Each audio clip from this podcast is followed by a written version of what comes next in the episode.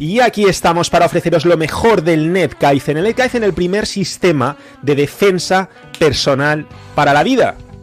Porque nadie golpea tan duro como la vida. Y uno de los golpes más fuertes que estamos recibiendo precisamente ahora, que hemos visto toda esta historia del innombrable, cómo han aumentado las muertes por múltiples causas en los últimos años, no podemos hablar de esto porque el vídeo nos lo crujen, no podemos hablar de planes, de agendas, de conspiranoias, nada, todo eso fuera, pero sí nos vamos a centrar en la salud y en la salud extrema, que es una de las cosas más importantes que tenemos en la vida, porque sin salud no hay nada, sin salud física no hay salud financiera, no hay salud mental, no hay salud emocional, no hay salud de ningún tipo. Y tenemos nada menos que lo que para mí es una paradoja andante. Uno de los cracks que más admiro y que además yo podemos ir bajando la música de Edu porque es que me emociona demasiado. Uno de los cracks que más admiro y, y que es vegano, que para mí, como digo, es como una especie de paradoja, porque como sabéis yo estoy muy influenciado por ciertas dietas, por ciertas filosofías, escucho mucho a cracks como Paul Saladino, como Sean Baker, como Tucker Goodrich, o sea, personas que no son precisamente veganas. Y sin embargo tenemos aquí a alguien que además, que, que yo, pues que conozco en persona, que es un ejemplo no solamente de salud, sino de rendimiento extremo. Y que es vegano. Miguel, cuéntanos un poquito muy rápido de ti, de dónde sales, cómo empezó todo esto, pero sobre todo quién eres, cómo te presentarías, porque tú tienes muchos logros además en el atletismo, aparte de ser un icono en el ámbito de las finanzas, del marketing, que ya haremos de esto directo si te parece, pero, pero tú empezaste como, como superatleta, ¿no? Cuéntanos un poquito. Pues lo primero, muchas gracias de corazón, Mario, Edu, el super equipo que estáis aquí, gracias a todas las personas que estáis en directo. Y me presento muy rápidamente. A veces lo que se conoce son esos logros, esa punta del iceberg, que ahí lo que, lo que a lo mejor algunas personas conocéis o después si buscáis veréis, es que efectivamente fui 10 veces medallista nacional, dos veces medallista internacional. Varias de estas medallas ya las conseguí después de varios años de, de haber hecho la transición a una alimentación 100% vegetal. O sea que mm, se puede tener un gran rendimiento deportivo con una alimentación 100% vegetal, o al menos ese es mi caso, que tampoco quiero generalizar al máximo, luego hablaremos de esto. Otra punta del iceberg, que ya digo, es esos éxitos que se ven, pues que ahora pues de conferencias a nivel internacional, o haya escrito varios libros, eh, el canal de YouTube, todo lo que he ido haciendo y, empresarialmente crear grandes proyectos. Pero bueno, como digo, esa es la punta del iceberg. Para mí lo, lo bonito es contar el de dónde vengo, porque a veces nos quedamos con eso y hay gente que me puede poner en un pedestal y para nada, o sea, yo soy totalmente normal como, como todos los que estamos aquí. Vengo de un barrio muy humilde de Madrid, de Carabanchel Bajo. Ahí nací, ahí me crié. Tuve momentos que en su momento lo pasé muy mal, pero a día de hoy lo veo como un gran aprendizaje y agradezco un montón. Como por ejemplo, de pequeñito, cuando tuve migrañas, que hasta los 18 años tenía migrañas, mucho dolor de cabeza y de hecho vomitaba todas las semanas del malestar que tenía. Y eso lo conseguí superar, que los médicos decían que no se podía. Y bueno, gracias a la meditación, a cambio de alimentación, de hábitos, pues dejé de tener migrañas, no he vuelto a tener y no he vuelto a tomar ni una pastilla desde esos 18 años. Luego también he tenido, además de escasez en salud, como fue hasta ahí, escasez en dinero, hasta los, bueno, en, los 20, 21 años, que hubo un gran punto de inflexión, nos quedamos sin dinero, sin dinero en casa, no podíamos pagar la hipoteca, nos quedamos sin casa, de hecho, y yo parto de, pues, de menos 10, podemos decir, o de menos mucho en la parte financiera. En la parte de amor igual, o sea, de, adolescente, desastre total. De hecho, ahí aprendí mucho con Mario en esa época, que eso dará para otro directo y os puedo contar un poco de salseo, pero eso para un siguiente directo si queréis. Y, hubo varios puntos de inflexión. En atletismo, eh, para mí fue un refugio y me ayudó un montón la parte de llevar una alimentación 100% vegetal también me ayudó mucho cuando empecé y a día de hoy siento que me aporta un montón. Y ha habido más puntos de inflexión en empezar a emprender, cuando monté equipo, pero bueno, no os quiero aburrir, solo quiero que sepáis que aunque escuchéis esos éxitos, ha habido todo un camino que agradezco por poder empatizar con personas que tengan escasez en salud, en amor, en dinero, porque vamos, yo he estado ahí muchísimos años, muchísimo tiempo, y para mí es un regalo estar aquí, así que muchas gracias. Pues me alegro muchísimo, no lo sabía Miguel, pero me alegro mucho de oír que tú también eres de barrio. Pues yo muchas veces digo que soy más de barrio que los columpios, es una expresión de un amigo de, de Rafa Mora. Y, me hace gracia porque es verdad que muchas veces los que hemos tenido esos problemas de escasez en ciertas áreas, luego somos los que más en serio nos lo tomamos, ¿no? Y especialmente las personas jóvenes en el ámbito de la salud, yo noto una falta de interés muy potente y creo que es porque no han tenido la bendición de tener problemas de salud de los que, claro, te puedas recuperar, evidentemente. Yo siempre digo, de las caídas se aprende siempre que no te caigas de un quinto piso. Los niños aprenden a andar cayéndose, pero si el niño se te cae del balcón, pues te has quedado sin niño. Entonces, hay que aprender, hay que tener esas caídas y yo creo que tengo la suerte también de haber tenido problemillas de salud desde muy joven que me ha hecho cuestionarme ciertas cosas, ciertos paradigmas y desde luego poner el foco en un aspecto tan importante de la vida y por supuesto del NetKaizen, porque nosotros estamos obsesionados precisamente con esas tres áreas de las que estás hablando, ¿no? Pero yo quiero saber qué te llevó personalmente a hacerte vegano. O sea, ¿cómo, cómo empezó? ¿Qué, ¿Cuál fue la cosa que dijiste, esto es para mí? Pues fue una transición que fue de menos a más en esa etapa en la que tuve problemas de salud y entre ellos las migrañas. Me lesionaba con mucha frecuencia en atletismo. Yo sabía que algo fallaba y me puse a investigar hace ya bastantes años y encontré que había mucha gente que a partir de empezar una alimentación vegetal, pues se recuperaba de muchas enfermedades, eh, se quitaba las migrañas y un montón de otros problemas. Y yo dije, venga, pues ya que he leído esto, voy a estudiarlo bien y voy a hacer una transición paso a paso, porque en ese momento tenía cabeza y dije, mira, si paso de llevar una alimentación donde hay una gran cantidad de comida de origen animal y ahora paso a una alimentación totalmente vegetal, mi cuerpo no lo va a poder aguantar. Esto es como si pasamos de estar a una temperatura siempre de 40 grados, pasar a, estar, a irnos a un sitio a 5 grados y tratar de vivir ahí con la misma ropa y todo, pues no vamos a poder estar bien. Entonces hice un periodo de transición. De hecho, una transición que duró varios años incluso y no fue hasta 2013 cuando empecé ya con la alimentación ya 100% vegetal y bueno, y con todo el estilo de vida del veganismo. Que aquí también voy a decir algo. Hace, hace un tiempo hice un vídeo para YouTube que se llama Dejo de ser vegano, que bueno, se viralizó un poquito. Y ahí lo que digo es que seguía con el mismo estilo de vida, pero que me quitaba la etiqueta de vegano, porque me di cuenta que las etiquetas limitan mucho y generan prejuicios. Y, y, por eso dije, mira, yo ya me quito la etiqueta de vegano y otras muchas etiquetas, aunque siga con este estilo de vida. Pero vamos, lo que me llevó fue un tema de salud. Luego me quedé también por la parte de de la contribución con los animales, con el medio ambiente, por muchas otras razones, razones espirituales, pero el origen, origen fue por, por salud y mejorar el rendimiento deportivo. Me parece especialmente interesante que comentes, porque quiero hacerte una pregunta, que no sé si te la han hecho antes, y me parece muy relevante que comentes que tú empezaste por salud y que luego pues vino la parte ética. Esto tiene que ver con la pregunta que te voy a hacer. Tranquilos todos, relajemos pezones, va a llegar. Pero, claro, también has comentado, has dicho antes, llevaba varios años siendo vegano cuando seguía ganando medallas. Me parece también muy relevante porque mucha gente dice, bueno, es que muchos veganos campeones de alto rendimiento viven de rentas, de cuando llevan otro tipo de dieta y entonces el cuerpo va aguantando, pero luego no es sostenible. Entonces, me imagino que por eso has hecho énfasis en esto. Y también es importante tener en cuenta que, mucha gente que pasa de una dieta normal a cualquier dieta más basada en comida real, yo también noto que, es, que suelen mejorar, ¿no? Entonces, creo que estos son temas que, podemos tocar más adelante, si te parece, pero ahora sobre todo me quiero centrar en esta parte, que tú has dicho, primero empecé con salud y luego, evidentemente, me di cuenta de que tenía ventajas éticas y que podía sentir que era, que era mejor persona o que tenía de, lo, de lo que era antes, ¿no?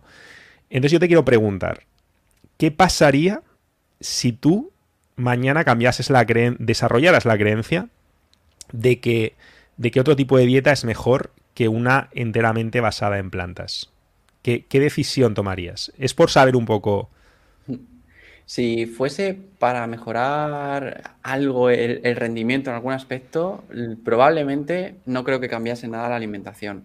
Ahora, si es por un tema gordo, por ejemplo, tengo una enfermedad y eh, resulta que la única solución, y no hay otra en el mundo, es que consuma productos de origen animal. Consumiría productos de origen animal.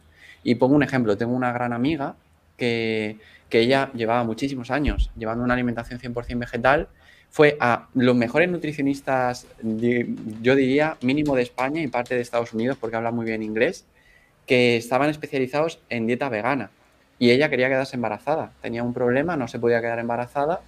Y hasta que no incorporó huevos y pescado, no se quedó embarazada.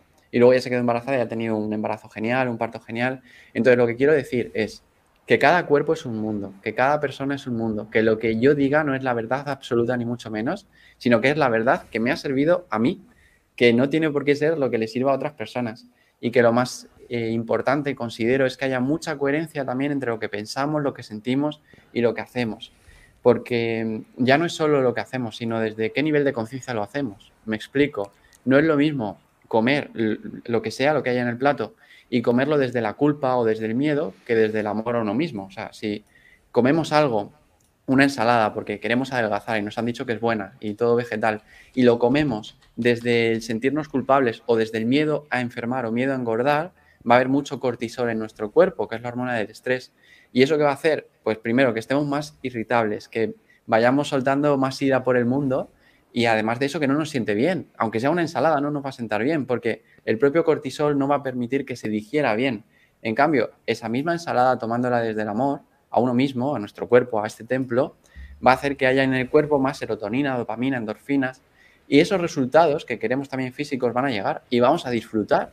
Entonces es muy importante ya no solo lo que hacemos, sino desde qué nivel de conciencia lo hacemos, si es desde el miedo, si es desde el amor o si es algo ahí intermedio.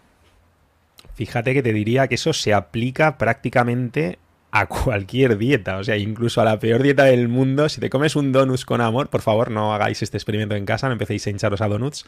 Os va a sentar mejor que si te lo comes con culpa. Es decir, si alguna vez tienes que frusquear, frusquea lo grande y disfrútalo, ¿no?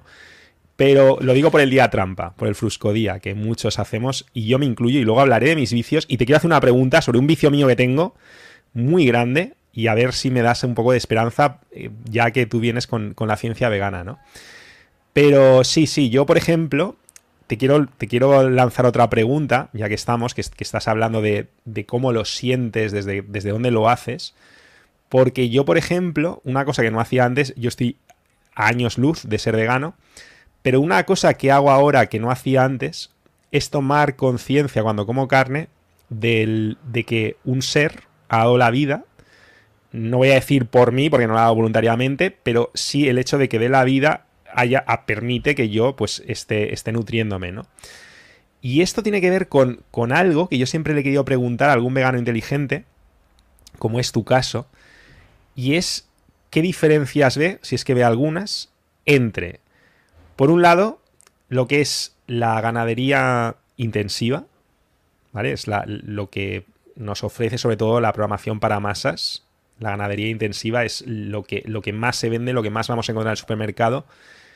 Lo que sería la ganadería sostenible y lo que sería la caza y todavía sin salir desde el punto de vista ético. No vamos a hablar todavía de los beneficios de salud. De esto vamos a entrar ahora, pero sí que quiero que, ya que has tocado estos temas éticos y tal, quiero que profundicemos un poco más, porque me parece muy interesante y pocas veces, pocas veces está la oportunidad de, de hablar. Hay pocas, yo conozco a pocas personas, por lo que decías tú en este vídeo, que por cierto remito a él, yo he visto un trocito de ese vídeo, casualmente, fíjate que lo que es la predestinación es Dejo de ser vegano, ¿no? Creo que se titulaba, que hablas de esta amiga y tal, y hablas de los triángulos y los cuadrados y tal, y tú dices, pues yo dejé de ser un cuadrado, luego dejé de ser un triángulo, empecé a ser un círculo. Os, de verdad os animo a que lo veáis porque es uno de los vídeos que, más me han impactado de, este tema, ¿no? Del veganismo.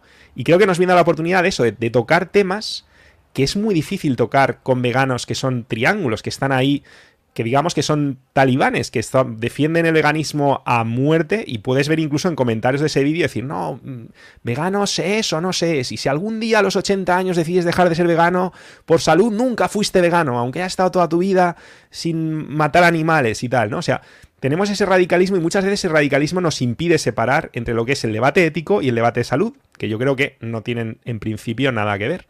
Entonces, ahora que estamos con la parte ética, ¿Tú qué diferencias ves? Si es que aprecias alguna, ¿qué ranking nos harías? ¿Qué te parece mejor, peor? De, estos tres, de estas tres modalidades de, de, consumir productos animales. Caza, ganadería intensiva, ganadería sostenible. Ahí lo tengo súper claro y si tuviera que elegir y yo, por ejemplo, eh, tuviera sí o sí que comer animales, elegiría primero la caza y cazaría y haría pues como un ritual, pues como puede haber en la peli de Avatar, por ejemplo, si hay alguien aquí que la haya visto, que cuando van a, matar al animal, pues le dan las gracias, eh, no sé, es otro, es hacerlo de una manera muy diferente, no es matar por diversión, no es una caza por diversión si no hay otra opción y yo tuviera que, elegir, esa sería la primera opción, caza, y luego también poniéndole, o sea, si mato, matando con amor. Que podéis decir, pero esto se puede hacer. Pues sí, sí, se puede hacer. Se puede matar desde el odio y matar incluso desde el amor. Todos aquí, imaginémonos que nos llevan a la guerra, estamos con nuestro mejor amigo y de repente nuestro mejor amigo eh, le han disparado, se está desangrando, está sufriendo un montón y nos pide por favor que le peguemos un tiro y le matemos pues muchos lo haríamos y no lo haríamos, lo haríamos por amor. Nos lo ha pedido nuestro mejor amigo, está sufriendo un montón y lo que quiere ya es irse de aquí. Entonces sí se puede matar desde el amor. Al menos así lo veo, ¿eh? No, que, ya digo, no, probablemente no sea la verdad absoluta, pero bueno. Creo que estamos todos. vas a seguir, ¿eh? Vas a seguir, Miguel, que esto está muy interesante. Pero quiero hacer un apunte. Creo que estamos muchos en shock porque yo, la mayoría de personas porque es lo que tú dices, que la gente muchas veces no piensa, ¿no? Ya la categoría piensa por ellos. Dice, yo tengo esta etiqueta, pues esta etiqueta piensa por mí. Y por alguna razón, el, la caza, y no digo que no haya cazadores muy subnormales, que no merezcan eh, ser cazadores, pero está como superestigmatizada precisamente en la comunidad vegana. Es como, o sea, caza, crucifixión, es, o sea, es innombrable, es directamente no se puede mencionar. Y tú lo has elegido como la primera opción si no te quedará más opción que, comer carne, ¿no? Y estás tocando temas muy interesantes que, bueno, sigue, sigue, perdona. Sí, pues totalmente. O sea, yo estoy de acuerdo en que yo fui triángulo también, es decir, fui esa persona eh, muy talibán cuando empecé con el veganismo, que decía, no, todo el mundo tiene que ser vegano, no sé, no sé cómo no lo ven, tal. Por fortuna, eh, luego fui aprendiendo, fui madurando. Esto es un proceso también de maduración, pero yo también estuve ahí y por fortuna me duró muy poquito tiempo. Y luego, pues ya entré más en el no juicio, en el entender que cada persona tenemos nuestro camino, circunstancias, un montón de cosas y que yo iba a predicar desde el ejemplo, no diciendo hazte vegano, no, no, cada uno que haga lo que considere coherente. Eso sí, si alguien me escribe y me dice cómo puedo ser vegano, pues encantadísimo le compartiré información, lógicamente pero no desde un punto de vista de tratar de convencer, porque no quiero convencer a nadie, simplemente comparto el cómo me ha ido, cómo me va, y quien quiera que se sume y quien no, no, y todos los caminos los considero correctos en este aspecto porque cada uno tiene el suyo. Así que primero la caza y la haría de esa manera, ya digo, como en la peli de Avatar, o sea, dando las gracias de verdad al animal. Y de hecho tengo un amigo que... Sí. Sí, tiene un amigo, un amigo. Un súper amigo que, que es vegano bueno, vegetariano. Él en su caso es vegetariano, consume lácteos. Y tiene una perrita, precisamente, una belleza de perrita también. Y la perrita, pues, es carnívora. Y él lo que ha elegido, vive en medio del bosque, es hablar con, con los pastores que hay alrededor, gente que tiene cabras también, y decirles, oye, cuando tú veas que una cabra se vaya a morir pronto, a las semanas o al poquito tiempo, dímelo, que yo voy, te compro la cabra, la mato yo y se la doy a mi perrita. Y me parece, vamos, un acto, eh, un acto muy admirable, porque lo más cómodo, digamos, para mucha gente es comprar pienso para el perro y ya está, ¿no? Y él dice, no, no, yo quiero que mi perrita coma lo mejor y total, pienso también tiene carne, o sea, realmente están matando de una manera, de una manera muy intensiva, como si fueran, yo qué sé, como si un animal fuera una taza, ¿no? Y, y en una fase, de una fase a otra, pues se va deconstruyendo en este caso. Es totalmente absurdo para mi gusto. Y él ha elegido hacer esto, matar él mismo a la cabra siendo vegetariano, o sea, imaginaos, para que su perrita lo pueda comer, pero eligiendo pues que vaya a morir pronto, hacerle un pequeño ritual de darle las gracias, meditar un poco antes y hacerlo desde ese punto. Así que, en fin, que, que esto a lo mejor a alguna persona le abre la mente también. No, yo creo que te va a escribir muchísima gente, porque además a mí constantemente recibo peticiones de caifenecas de, pero ¿cuál es la versión caifeneca de salud extrema vegana? Y yo, claro, y me quedo sin palabras, y aquí tenemos a Miguel Camarena, creo que eres el mejor ejemplo para hablar de esto, porque encima eres un atleta de alto rendimiento, pero todo lo que estás comentando en la caza me parece muy, muy, muy interesante. Entonces quiero ahondar un poquito más en esto, lo de tu amigo, me parece una historia fascinante. Creo que muchos de nosotros también tenemos esa, esa cobardía, ¿no? De decir no, no queremos afrontar, porque lo, que es matar. O sea, yo te digo una cosa, yo como carne, pero a mí no me parece bien matar animales. O sea, a mí, a mí me parece duro. Y yo tengo una perrita y evidentemente tengo una conexión con mi perrita que es infinitamente superior a la que puedo tener con una vaca, entre otras cosas porque los perros están también programados genéticamente para empatizar con el ser humano. Pero eso no quiere decir que una vaca no pueda tener sentimientos, no quiere decir que un cerdo no pueda ser súper inteligente. Hay animales, probablemente, que sean más inteligentes que, muchos perros y nos los comemos. Simplemente no tenemos esa conexión con ellos. Quiero decir, para mí, matar es duro. Y cuando piensas de verdad que cada, cada vez que comes algo de carne estás matando, a mí personalmente, cuando empecé a cobrar conciencia de esto, me produjo un cierto shock. Y entonces creo que, es muy fácil, lo que tú dices, eludir la responsabilidad, de decir, estoy haciendo algo que es muy bestia, porque es así, es muy bestia. Entonces hay que, como mínimo, tienes que agradecerlo mucho. Y, y el hecho de yo delegarlo en otra persona no me hace mejor, para nada, para nada. Además de que, como bien dices, no sabes cómo lo están haciendo. Entonces, el cómo mueres también es muy importante, ¿no? Yo, me pongo en el lugar del animal y digo, oye, si a mí me tienen que matar, yo preferiría ciertos tipos de muerte y sobre todo preferiría ciertos tipos de vida. Y ahora seguimos hablando de esto, pero otra pregunta que te voy a hacer, ya que hablamos de la posibilidad de matar desde el amor, de decir, pues si yo creo que tengo esa necesidad, mato, pero voy a intentar hacerlo de la forma más humana posible, ¿qué te parece más amoroso? Eh, ¿Comerte el animal, lo que es el, o sea, lo que, lo que se nos vende hoy en día, que son, come músculo, come, come filetes, o comerte al animal de hocico a rabo. Y, esto, yo tengo cosas de salud que podría hablar sobre esto desde el punto de vista de la salud. Pero ahora quiero hacerte esta pregunta solo desde el punto de vista ético.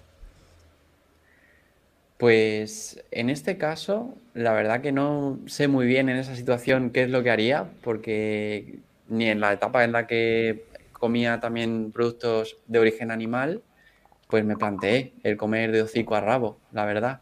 Entonces no sabría qué responderte, no sé en esa situación qué ocurriría, pero eh, probablemente eh, sería todo, ¿no? No, no desperdiciaría en sí nada. Obviamente, pues si tengo, si estoy con un perrito o una perrita, pues a lo mejor lo que yo sienta que no es tanto para mí y el perro se lo come, pues no, no se tiraría nada, si es esa la pregunta, seguramente. Me gusta mucho también la sostenibilidad y que todo sea sostenible. Y ojo, que a lo mejor alguno dice, ah, fíjate, Miguel, hablando de esto, pero es que acabo de coger un avión ayer para volver aquí a donde estoy, eh, cogí otro avión esta misma semana, viajó bastante y eso también está matando un montón de animales, o sea que, yo también soy incoherente en, en, ese aspecto y muchos lo somos, es yo doy todo por el planeta y tal y sí, se puede decir, pero luego qué ocurre en el día a día, o sea que afectan muchas cosas, lógicamente. Yo sé que gran parte de mis acciones y el tener un móvil y todas estas cosas, pues lógicamente eh, contamina el planeta, matan animales.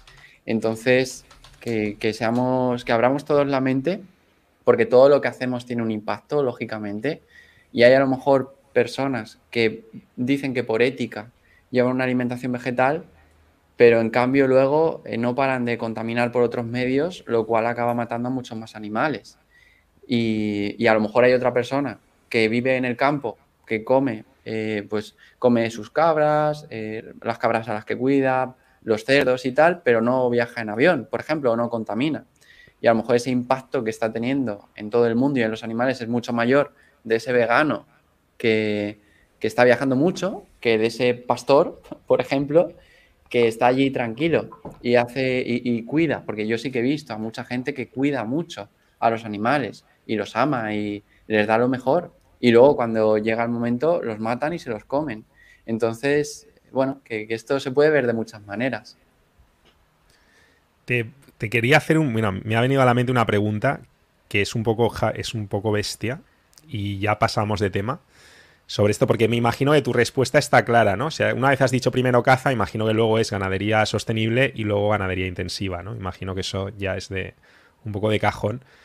Pero tengo una pregunta que es un poco bestia. ¿Quieres que te la haga? Creo que a mucha gente además le puede ir la sensibilidad y no digamos ya a la comunidad vegana. Pero es, es algo que yo me he preguntado muchas veces. Sí, claro. Sí, sí, dale. Vale, yo estoy... Hay una cosa a mí también que me hiere mucho la sensibilidad, que es ver fragmentos, y hay algunas cuentas de Instagram a las que sigo donde aparecen estos fragmentos de animales en su hábitat natural y, y cuando cazan los animales. Y, y, es, o sea, ¿tú has visto alguna vez una, una escena de estas, Miguel? Sí. De ciertos animales cazando. Es que me, te lo digo porque ah, eso que os produce, o sea, no, no, no te puedo generalizar, porque tú eres completamente único, pero en general, que, o sea, en la comunidad vegana, todo esto cómo se procesa o, o, qué es lo que, o tú, tú, personalmente cómo lo ves y cómo crees que lo ve la comunidad vegana en general. Te hablo, te hablo pues... de muertes muy bestias, ¿vale? O sea, de, de, a lo mejor de una rana siendo tragada por una serpiente durante horas, de un insecto comiéndose vivo a otro durante días, de cómo a lo mejor un cocodrilo abre en canal a una cebra, y perdona que sea tan gráfico, y espero que no nos censure en el vídeo, y se le salen todos los intestinos, pero la cebra sigue corriendo, con, o sea, todo muy, muy gore. Claro, yo mi sensación es que muchas veces tenemos como la naturaleza un poco idealizada.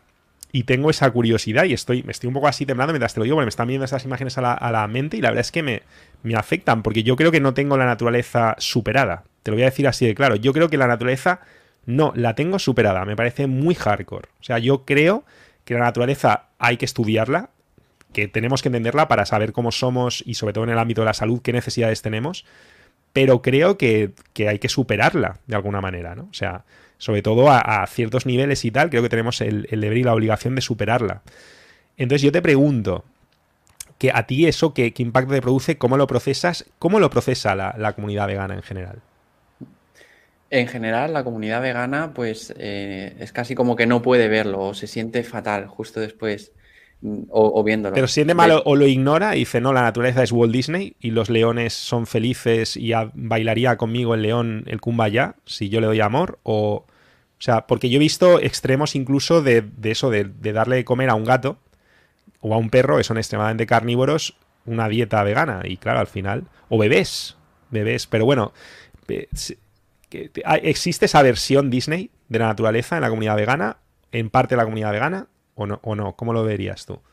Sí, yo diría que, que, en parte sí, obviamente hay de todo. Y en mi caso, hace años, cuando empecé en el año 2013, pues yo me sentía fatal también cuando veía esos vídeos. A día de hoy los puedo ver desde la total neutralidad y sentirme en paz, entendiendo que es que la naturaleza es así, o sea, es, es lo natural, incluso verlo presencialmente. He tenido la oportunidad de verlo en algún viaje a África y, bueno, para mí lo, lo, vivo natural y incluso veo belleza en eso. O sea, veo belleza en eso y belleza también en cuando, yo qué sé, una madre leona está con los, con los cachorrillos. Entonces, no me genera un malestar ni, ni tampoco un bienestar. Es decir, me, me siento neutro, pero esto ha sido un camino de muchos años. Antes ni siquiera podía ni verlo. Pero bueno, ahora entiendo que, que la naturaleza es eso y que incluso hay belleza en, en, todo lo que ocurre ahí, aunque haya una muerte desde nuestro punto de vista mental, muy, muy, muy egoico todo también, de que eso es horrible, ¿no? Pero bueno, al final es lo que sucede. Y todos creemos, que a mí me pasaba también, cuando compramos el quesito, por ejemplo, en, en el supermercado y viene de la vaca que ríe, ¿no? De la vaca que está ahí muy feliz y tal. Y luego es verdad que yo cuando empecé a ver los vídeos y decía, pero madre mía, ¿cómo tienen...? No me imaginaba, tenía la imagen de la televisión, de la vaquita en el prado verde, súper feliz, y luego ves la realidad y dices, no, no, que es que el 99% del queso que se consume, más, de hecho, viene de vacas que están todo el día ahí realmente tristes, sufriendo, que solo hay que ver, verle a los ojos, si es que son mamíferos como nosotros. De hecho, hay mucha gente que, que, que, en general no empatizan tanto con los peces y sí con los mamíferos porque no, no hay una expresión facial similar de los peces a nosotros, pero de las vacas, los cerdos, eh, los gatos, los perros, que en otros sitios se comen, sí, ahí sí. Entonces empatizamos mucho más. Sí, los pulpos, por ejemplo, hay expertos que dicen que son muy, muy, muy inteligentes. Pero claro, siempre te va a dar más pena un mamífero con el que te identificas más, ¿no? Hablando de identificarnos, yo te confieso que no estoy en ese estadio todavía. Yo todavía no, no puedo ver con neutralidad esto de la naturaleza. De hecho, yo sigo pensando que, que me gustaría superarlo por. O sea, superarlo yo no, que creo que la humanidad. Que no sé, que, que, que creo que la naturaleza puede ser mejorada. Creo que la naturaleza es y ya está. Pero bueno, esto sería un debate muy, muy profundo, muy filosófico, ¿no? Pero has dicho algo muy importante y es que, claro, yo te estoy poniendo ejemplos de muertes muy gore en el reino animal y tal, pero nos olvidamos o tendemos mucho a olvidarnos porque creo que en algo sí que estamos totalmente de acuerdo el 99% de gente que tome un poco de conciencia de lo que es un animal que siente, el cómo viven el, peso que tiene como bien, porque una muerte muy gore puede ser horrible, pero no deja de ser una fracción muy pequeña de tu existencia. Yo por eso, yo también incluso vería un motivo de alivio, ¿no? Si tu amigo, cuando tu amigo mata a la, a la cabra, ¿no? para su perra, pues yo, yo me consolaría pensando que no muere en la naturaleza, que pueden tener muertes muy horribles, ¿no? O por ejemplo, pues los... En el Islam, cuando practican el halal, yo he llegado a ver vídeos de hacerle desangrar a una cabra, creo que era también, o una oveja, durmiéndose, o sea, una forma, una muerte muy, muy, muy dulce y con amor, y realmente abrazándole y dándole besos y tal. Y son imágenes impactantes. No sé hasta qué punto todas las matanzas halal serán así, no creo, me imagino que no, me imagino que eso era una campaña, pero ese vídeo parecía real y la cabra parecía real y tal. Pero es verdad que nosotros los humanos, desde nuestro punto de vista, nos obsesionamos mucho con la muerte, pero claro, la vida del animal realmente es lo que más debería de pesar, porque si no pensamos en nosotros mismos, o sea, al final, pues oye, todos tenemos que morir, pero la vida que llevamos, yo creo que ahí hay muy poca discusión en cuanto el ser humano cobra conciencia de lo que es un animal que siente, en la clase de vida que están llevando algunos animales y cómo eso, eso realmente tendría que acabar. Y tendría que acabar por todo. Me da igual la, la filosofía nutricional que tengamos, ¿no?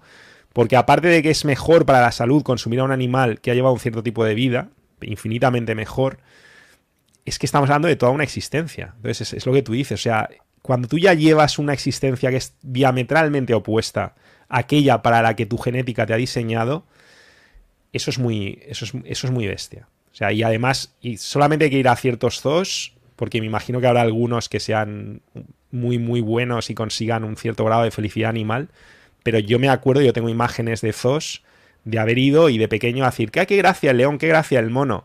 Pero ir ya un poco más mayor y ver al león deprimido, hecho un asco físicamente, en un entorno que no le pertenece, ver a los monos histéricos, ver a los monos tirándonos cosas, lanzándonos cosas, pues por su propia frustración, ¿no? O sea, claro, yo de pequeño lo procesaba de una manera, me decía, ay, sí, sí, no, no llegaba a verlo, pero cuando ya dices, cobras un poco de conciencia dices, madre mía, ¿qué les estamos haciendo, no? ¿Y qué les estamos haciendo a todos esos animales que nos comemos, pero sobre todo que estamos dejando llevar en unas condiciones absolutamente inhumanas, inanimales, in todo, de, de por ejemplo, la ganadería intensiva. Total. Creo que Edu nos quiere decir algo. Sí. Señores y señoras, señoras y señores, qué, manido está eso, ¿no? Pero tengo que hacer mi repaso sin retraso. Lo siento, ha llegado el momento y tengo que hacerlo rápido. Porque hemos hablado de muchas cositas y estaba intentando meter la música y no me salía.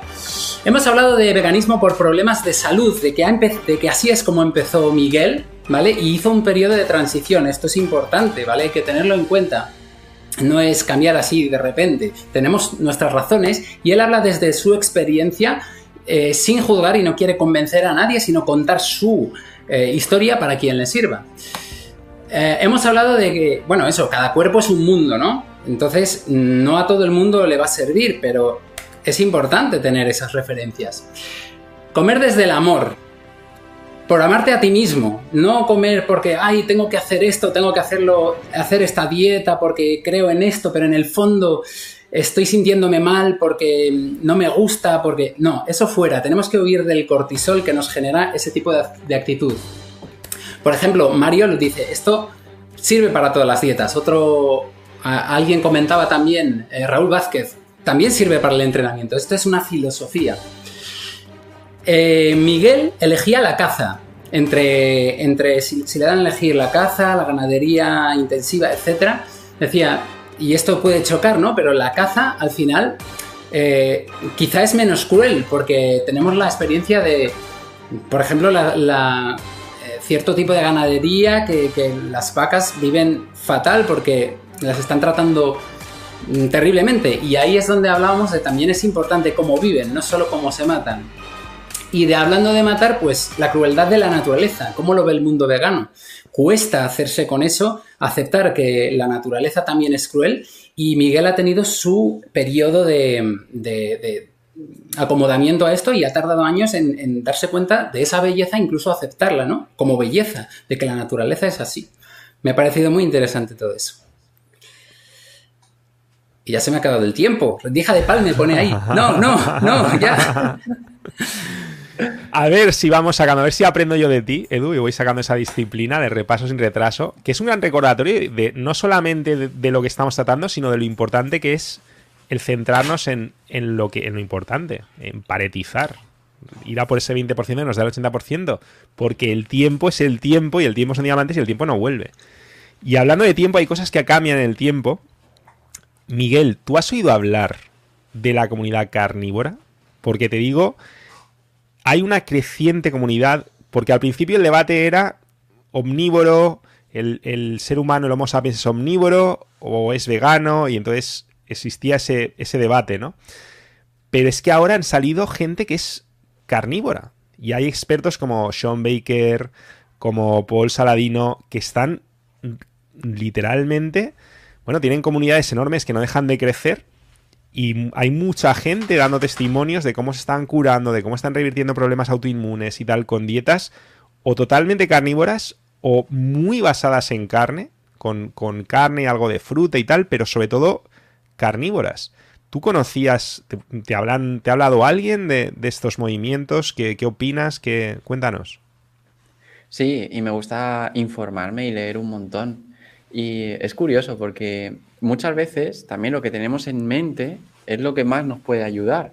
Hay un libro muy potente que se llama La biología de la creencia de Bruce Lipton que nos habla de cómo ciertas creencias pueden alterar la expresión de nuestros genes, lo cual es una salvajada. Por eso muchas veces lo que estamos creyendo es lo que luego nos puede ir muy bien. Es decir, que si nos convencemos y creemos de que un tipo de alimentación es la que nos va a solucionar un montón de problemas, y la hacemos desde esa intención creyendo eso, lo más probable es que nos la solucione. Y hay ejemplos de personas que es con todo prácticamente carne, personas que es con todo prácticamente vegetal. Hay, muchos ejemplos. Personas que es ayunando un montón de tiempo. O sea, que, hay tantas... O sea, estás hablando de cambios epigenéticos. De un efecto placebo que provoca cambios epigenéticos en la expresión de nuestros genes, ¿no? Si te he entendido bien. Bruce Lipton. Exacto. Sí, se habla, Bruce Lipton habla mucho de eso. Entonces, entiendo perfectamente que haya personas que siguiendo un tipo de alimentación, que a lo mejor otros dicen, madre mía, pero si esa es la que te enferma, ¿no? Pues a lo mejor esas personas con esa supuestamente que otros creen que le pueden enfermar o que antiguamente se decía que era muy malo consumir eso, es la que le puede llevar a la solución. Y, por eso... ¿Y no puede ser también que la dieta moderna sea muy mala, la dieta moderna occidental?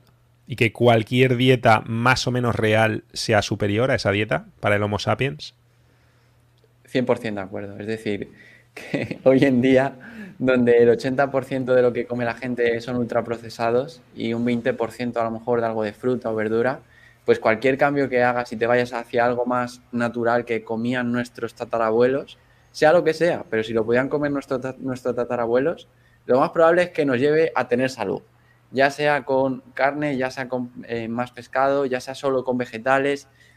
Es decir, que sea más una dieta más similar a lo que comíamos hace cientos de años, miles de años, porque nuestro cuerpo se ha adaptado a eso, no, está adaptado a comer doritos, no está adaptado a, a todas las grasas trans que nos meten hoy en día en todos los ultraprocesados, a tanta cantidad de azúcar es que es una salvajada. Por ejemplo, en España eh, se consume como 125, 130 gramos de azúcar diariamente por persona, cuando la OMS, que bueno, tampoco es que la OMS me, guste mucho, la verdad, pero recomienda un máximo de 25 gramos de, de azúcar añadido al día, cuando realmente yo considero que lo mejor es 0 gramos de azúcares añadidos. Es decir, si tú tomas una fruta, pues oye, maravilloso, en ciertos vegetales está esa glucosa y, es perfecto, es azúcar. Porque aparte la fibra ralentiza, ¿no? La absorción, tengo entendido. La propia fibra de la hace que la absorción de ese azúcar sea más lenta. Claro, si nos tomamos la naranja directamente, mucho mejor que si tomamos un zumo de naranja, porque el zumo, pues directamente ese azúcar entra muy rápido en sangre, nos pega el pico de glucosa, pero siempre va a ser mejor tomarse un zumo de naranja recién exprimido que el zumo de naranja concentrada que nos venden en el supermercado. Es decir, eso ya es como lo... lo y además el que lo compra te garantizo que no hace lo que tú haces.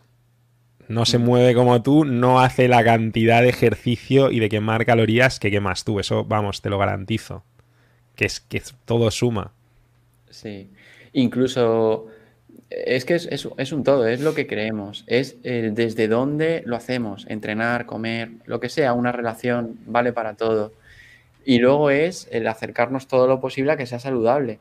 Pero esa, esa tranquilidad mental también es importante. Es decir, que si vamos un día a un cumpleaños y en el cumpleaños pues hay algo que se sale de nuestra dieta, pero nos apetece y con tranquilidad nos lo comemos, nos lo comemos desde la paz, pues lo más probable es que nos siente de maravilla, que no tenga ningún perjuicio. Todos tenemos, tenemos hígado, riñones, y esto pues, son como esas depuradoras de nuestro cuerpo que cierta cantidad de pequeños venenos las toleran muy bien y las sueltan y ya está. El problema está en la dosis, que hoy en día lo que tú decías, cualquier tipo de alimentación que se asemeje más a como comíamos antiguamente, hace muchos años, ya va a ser infinitamente mejor que el desastre de alimentación que se lleva hoy con los productos super bio, super eco y super light que nos venden en los supermercados, con etiquetas muy molonas, colores muy llamativos, pero que en realidad es un desastre nutricionalmente. Y de hecho es que te sales de ahí, en cuando empiezas a comer comida real, de cualquier modalidad, ya lo llaman dieta, lo llaman dieta estricta, te llaman ortoréxico y un montón de etiquetas, de nuevo, porque aquí la gente está reemplazando su pensamiento con, etiquetas, por eso me, gusta ese enfoque que das. Y, y claro, o sea, es que dices, yo soy radical por intentar comer comida real, que bueno, en mi caso ni siquiera, ¿no? Yo tengo mis vicios, ahora te hablaré de mis vicios, Miguel, pero me interesa hablar de lo que tú haces, porque veo que eres un tío muy congruente, bueno, yo ya lo sabía, pero veo que en tu caso, que es que, vamos, que, que lo llevas todo a, muerte con, con, la máxima consistencia y que predicas lo que haces y haces lo que, lo que predicas, ¿no? Y a mí siempre me gusta juzgar una filosofía que está siendo aplicada. O yo odio los debates teóricos de gente que no está viviendo aquello que predica porque que aportan cero. O sea, cuando tú realmente ni siquiera aplicas aquello que estás predicando, tiene muy poquito peso, ¿no? O sea, es como lo que dicen los americanos de yo pongo mi boca, o sea, pongo mi dinero donde está mi boca y pongo mi boca donde está mi dinero, porque es muy fácil hablar cuando tú no te estás mojando y cuando eso que mm, tú dices que es importante para ti no tiene ningún peso, ¿no? O sea, todos podemos adoptar el papel de, pues, ah, otra postura cuando, ah, no sé qué, por diversión. Pero esto es algo muy serio y estamos hablando de salud. Es quiero saber tú concretamente qué cosas haces porque has dicho, bueno, yo empecé con la dieta vegana, pero al principio lo hice de forma gradual y era consciente de que tenía que estudiar y tenía que formarme y que no lo podía hacer de cualquier manera. Entonces yo te pregunto, en principio, no te voy a hablar todavía de antinutrientes, vamos a hablar luego que es un poquito más complejo, pero porque es lo que yo más oigo, ¿no? De las comunidades de las que me nutro, antinutrientes, antinutrientes, las plantas no quieren que te las comas, las plantas se defienden. No así la fruta, la fruta no, porque la fruta es el árbol que te está diciendo, toma, cómeme, esparce mi semilla con la caquita y tal, cuando truñifiques, pero, pero hay plantas que dices, hostia, esto la hoja quiere yo que me coma su hoja y no tiene patas para salir corriendo como un animal, ¿no? Entonces produce todo tipo de, de cosas que la pregunta del millón es cómo de adaptados estamos. Una vaca evidentemente está adaptadísima, pero tiene siete estómagos para hacer ciertas cosas. Un gorila está muy adaptado, pero se tira la mayor parte de su tiempo comiendo, masticando para hacerlo bien. Entonces tú en tu caso, ¿qué medidas tomaste? ¿Qué cosas haces? ¿Qué cosas que yo ahora mismo, imagínate que mañana cambio el chip y digo, me hago vegano. O cualquier persona que nos esté viendo, o muchos que nos caicenegas que nos estarán viendo, que se habrán lanzado al veganismo por moda o por lo que sea, o por, o por o porque no quieren hacer daño a los animales y piensan que así van a cuidar más de, ellos, pero no saben hacerlo. ¿Qué les dirías? ¿Qué, ¿Cuál es el primer paso, segundo paso? ¿Tú qué has hecho qué, o qué no has hecho que deberías haber hecho? ¿Qué es lo más importante? ¿Qué déficits puede tener? Me imagino vas a decir la vitamina B12, es así en todas partes, pero un poquito más allá. Esa es imprescindible. O sea, toda persona vegetariana, vegana o que consume pocos productos de origen animal, eh, la B12 se tiene que suplementar con ella, con cianocobalamina. Y es importante porque si no puede dar una anemia megaloblástica, que, es una anemia bastante chunga y mucha gente muere de eso. Entonces hay que tener esto en cuenta. Que también es verdad que prácticamente todos nos suplementamos de manera directa o indirecta. Es decir, que a los animales les suplementan, si es de ganadería intensiva, les suplementan con vitamina B12, porque la B12 la genera nuestro organismo, en nuestro intestino, a partir de ciertas bacterias que debería haber en la tierra y en los vegetales. Lo que pasa que hoy en día la tierra está muy contaminada, de hecho se abona muchas veces no con heces animales, con un compuesto que se llama el 15-15-15, no, no llegan ciertas cosas a nuestro cuerpo que deberían llegar. Por eso a los animales les suplementan. Esto tiene que quedar claro. Es decir, que con B12 casi todos nos suplementamos, o de manera directa, con la pastillita, o de manera indirecta, porque al animal lo suplementan. Pero bueno, más allá de la vitamina B12, que es lo más importante. Pero por, por, lo que dices, muchos suplementos de los que vas a hablar, me imagino, sean importantes en una dieta vegana, pero por lo que estás contando, algunos también te parecerán importantes en cualquier dieta, ¿no? Tal y como está el patio. Sí, por ejemplo, a día de hoy yo solo me suplemento con vitamina B12. Luego, eh, hay, hay, que observar mucho al cuerpo porque hay mucha gente a la que le puede venir muy bien también el citrato de magnesio. Hoy en día ya no hay prácticamente magnesio en, en, la tierra, entonces no puede llegar a los vegetales. Y sí que antes, incluso los frutos secos, el chocolate negro, tenía incluso más magnesio que ahora y las, los vegetales tenían más magnesio. ¿Y te parece mejor el citrato que cualquier otra forma? o sea, ¿es tu forma favorita de suplemento? Más que biciclinato o ya no me acuerdo cuántas hay, pero hay un montón de, formas. ¿Es ¿El citrato de magnesio es la que tú recomendarías? Es, la que recomiendan las nutricionistas de mi equipo, que yo les hago mucho caso en eso, porque yo he estudiado mucho de nutrición, pero no la carrera y todo, eh, y, y, tanto no estoy tan al día como están ellas en esa parte de nutrición. Y lo que me dicen es la parte de citrato de magnesio. Yo antiguamente tomaba cloruro de magnesio me dijeron que mejor citrato y bueno, pues eh, por eso de vez en cuando lo tomo, sobre todo en periodos en los que me apetece entrenar mucho más, estoy mucho más activo. Y mm, normalmente se ve cuando hay un déficit de magnesio, cuando tenemos un pequeño tic en el ojo o que nos tiembla una parte de nuestro cuerpo o se nos suben los gemelos cuando vamos a ir a dormir. Si ocurre esto, puede ser, no es que sea, pero puede ser por déficit de magnesio. Y, y es muy importante esa suplementación con magnesio. Me encanta que des detalles tan prácticos, ¿eh, Miguel? Porque además eso del ojo creo que nos ha pasado a todos y a, o a casi todos y encima nos reímos. ¡Ay, qué gracias! Me está moviendo el párpado. Y tienes ahí un déficit de caballo. Sigue, sigue, que está muy interesante. Súper. Y luego no, no solo eliminar, es decir, tú puedes, si quieres, eliminar la carne o el pescado, eh, los huevos, pero ¿qué ocurre? Que, que hay que añadir otra cosa, que nos den nutrientes similares. Se puede eliminar la parte de la carne, pero hay que meter legumbres. Entonces, si tú no haces una transición, lo más probable es que tu cuerpo diga, pero ¿cómo me metes ahora aquí medio kilo de legumbre cocida? Pero si no he tomado legumbre en mi vida y hay mucha pesadez, mucho malestar. Por eso yo recomiendo esa transición, que es la que hice yo. A día de hoy puedo tomar muchísima legumbre en el día y no tengo gases, ni malestar, ni pesadez, porque el cuerpo se ha ido adaptando. La microbiota se ha ido adaptando a ese nuevo tipo de alimentación. Y hoy en día en general la mayoría de estudios que se hacen de nutrición, yo los cojo con pinzas porque la mayoría de la población está hecha un desastre eh, nutricionalmente y su microbiota está hecha un desastre. Primero, por el estrés del día a día. Segundo, porque toman muchos edulcorantes, que la mayoría alteran la microbiota intestinal. Eh, tercero, porque consumen un montón de cosas que, que destruyen la microbiota. Entonces, ya no es solo lo que comemos, es de lo que comemos, cuánto digerimos. Eh, si hay masticación, si no, si se mezcla con la saliva. Luego, eh, también en nuestro organismo, de lo que se digiere, que se absorbe y metaboliza. Ahí nuestra, obviamente nuestra microbiota afecta mucho en este proceso y se está estudiando bastante ahora. Por eso es tan importante eh, tener en cuenta que no es solo lo que comemos, es qué ocurre en todo ese proceso hasta que sea digerido, absorbido, metabolizado, todo. Así que tener en esto, cuenta. si quieres, sí, si quieres ahondamos un poco más en esto porque creo que estás dando con, con, un punto muy, muy, muy clave. Podría explicar muchísimas cosas. Me lucra muchísimo lo que dices de los estudios, porque es verdad, los estudios casi siempre se basan en gente normal o en gente con, ya con problemas.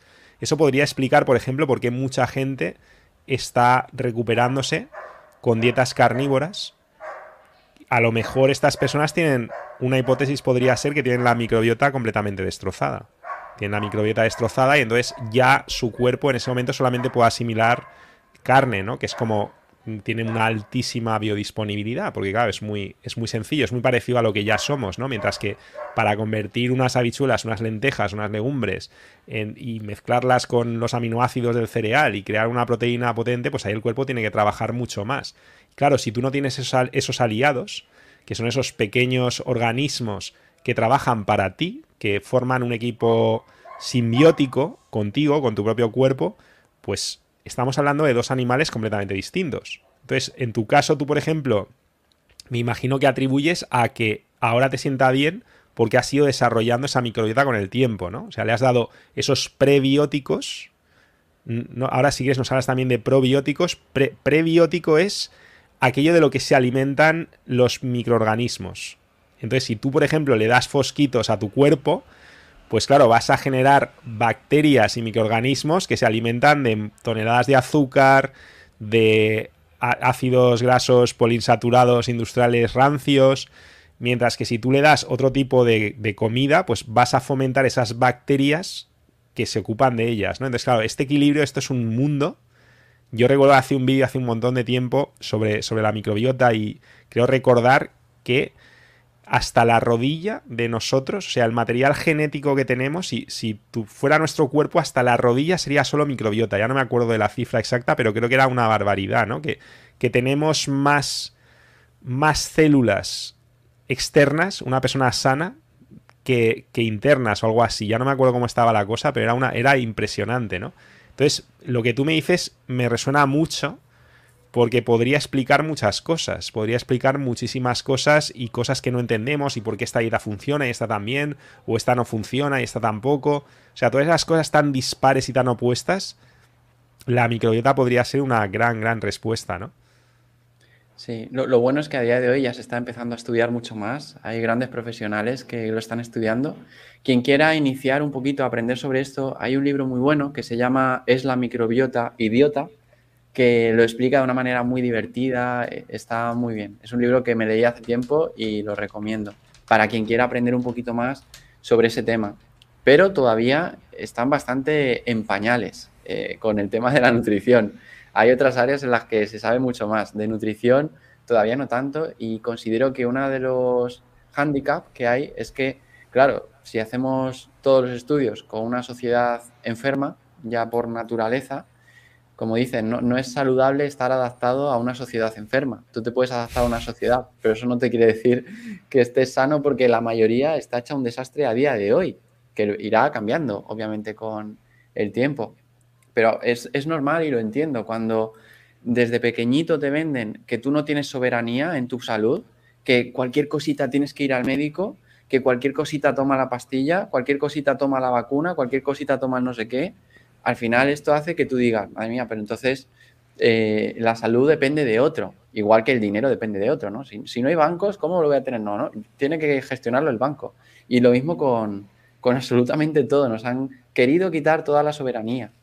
Por eso entiendo que en general las personas pues sean pobres, estén mal de salud, mal en el amor y mal en todo, porque está delegado en personas que tampoco saben dirigir hacia ese bienestar realmente algo que me gusta mucho, me parece que es en algunos lugares de China, que mm, la persona está pagando todos los meses al médico, pero si enferma le deja de pagar. O sea, pagan al médico mientras están sanos, pero como enfermen le deja de pagar. Aquí es al revés. Aquí le pagamos por estar enfermo, entonces aquí les renta otra cosa diferente. Eso, mira, habla, eh, podríamos hablar de incentivos, de todo lo que es el sistema de incentivos en nuestra sociedad, de lo corrupto que está, porque ese es un gran ejemplo de cómo cambiando los incentivos se puede cambiar toda, se podría afectar realmente, yo creo, a la relación que tenemos con la salud y muy empoderante lo que nos dices de que, de que al final, oye, podemos hacer mucho más, ¿no? Por, por nosotros. Yo creo que eso es clave y es algo que muy poca gente entiende. Yo mismo durante muchísimos años tenía también idealizado ciertos aspectos del, sistema, de cómo funcionaba, y yo estaba convencido de que la salud había que delegarla, como hay que delegar otras cosas. Y así me fue, así me fue.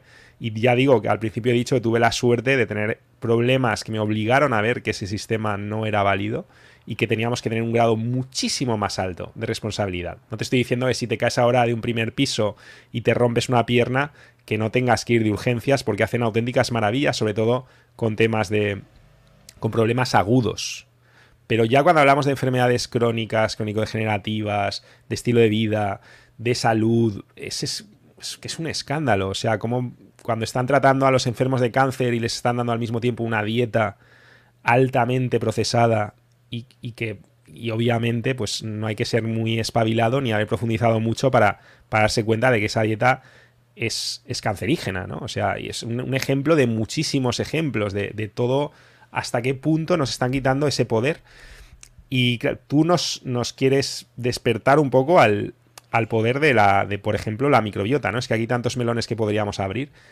Pero yo, por ejemplo, con la microbiota, quiero ver un poco qué haces tú en concreto para reforzar tu microbiota, tienes en cuenta si los alimentos son ecológicos o no, porque por ejemplo los glifosatos, tengo entendido que también se cargan, la, aparte de dañarnos de otras formas, también dañan a la microbiota. Es decir, ahora recibimos muchos ataques ¿no? a la microbiota de muchos tipos. El hecho de no salir, de no estar en contacto con la tierra, de no tocar perros. O sea, parece una tontería, pero a veces el perro mejora tu microbiota. Es que hay cosas que cuestan mucho de creer.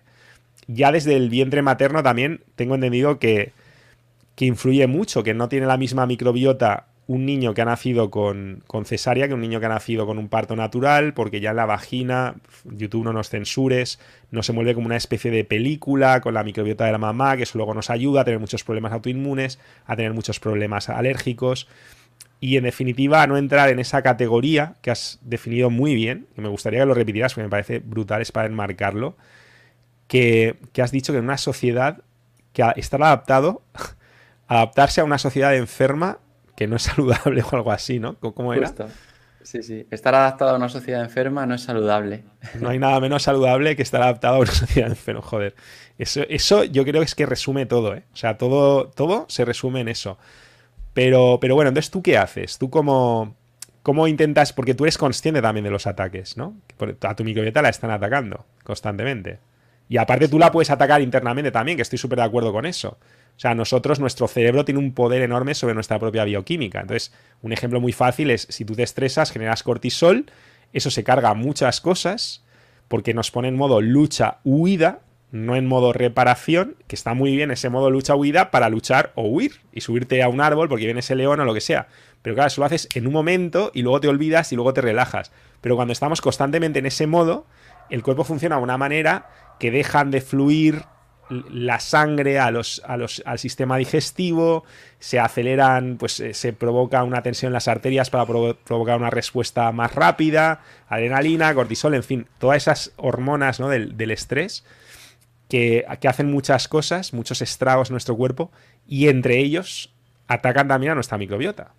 O sea, entonces tú ¿Cómo la mimas a la tuya? ¿Cómo te defiendes de los glifosatos? ¿Cómo te defiendes del cortisol? ¿Cómo te defiendes, no, no sé si preguntarte ya de los, de los campos electromagnéticos. O sea, ¿qué cosas las más importantes, las que más pesen porque no tenemos tiempo para ti, las que para ti más pesan y cómo las contrarrestas? Guay. Las que más pesan es, por un lado, el tema de alimentación, que al menos el 90, 80, 90% sea lo más natural posible, lo más ecológico posible, cosas que, que pudieran comer nuestros tatarabuelos. O sea, si algo no lo, no lo podía comer nuestro tatarabuelo, probablemente no sea muy bueno para nuestra microbiota. Permitirnos algún caprichito de vez en cuando si queremos, pues oye, perfecto. Está bien tener esa flexibilidad, al menos así lo veo yo, por esa tranquilidad mental. Luego, eh, además de esa alimentación, la actitud mental positiva es imprescindible. Quien quiera que medite, quien quiera que cante, que baile, que salga a dar un pase por la naturaleza, hacer cosas que nos llenen, que nos mantienen disfrutando, a gusto, felices, plenos. Eso es imprescindible. Y luego, otra cosa que hago, que podéis hacer todos y es muy sencilla y que afecta mucho, es el tema de pues las ondas wifi, todo lo que tiene que ver justo con lo que ha dicho Mario de los campos electromagnéticos. Cuidad mucho esta parte. De hecho, si tenéis wifi en casa, apagadlo por la noche. Yo, por ejemplo, es que en casa ni siquiera tengo wifi. O sea, eh, me he alquilado un estudio, ahora mismo no estoy en casa, me he alquilado un estudio para tener que caminar un ratito también. Y, aquí sí tengo el wifi, un buen wifi y tal, pero en casa no los móviles los apago y los meto, vale que soy un poco friki en esto, pero los meto en unas bolsitas, eh, caja Faraday, que no permite que salga nada de ahí ni que entre nada ahí. Y son, vamos, los podéis encontrar en Amazon por... Y eso, eso se comprueba fácilmente, ¿no? Porque se te va la cobertura. O sea, si no se te va la cobertura es que es una mierda, entiendo yo. Sí, sí, y, se va y cuestan 10 euros. por 10 euros. Para el portátil también tengo una bolsita que es como Faraday también, que igual la metes ahí y para quien quiera eh, se adapta a todos los bolsillos porque es súper barato todo. Pero y Miguel, pues entonces, ¿el modo avión es porque no te fías de que sea un modo avión de verdad o porque puede tener fallos? ¿Cuál es tu, o posiblemente por estar más seguro? Mira, a mí desde que en el iPhone me salió un mensaje que dijo, por tu seguridad, va a estar la localización activa, incluso cuando apagues el móvil, por si lo pierdes, para poder encontrarlo, dije, ya lo apago y a la bolsa para ahí. Me salió el mensaje, no sé si a lo mejor os salió, pero no la pues, O sea, no, no ya en modo avión, sino apagado. O sea, ya, mira, a mí me puedes apagar, que yo estoy ahí. O sea, es muy heavy, ¿eh? Es que, y mira que no nos queremos poner conspiranoicos, pero es que, joder, eso te ha pasado, tío. Sí, pero es por nuestra seguridad, Mario. Por, yo qué sé, pues si se pierde el móvil, encontrarlo, ¿no? Hostia. Edu, por favor, que esto, esto es muy heavy, nos explota la cabeza.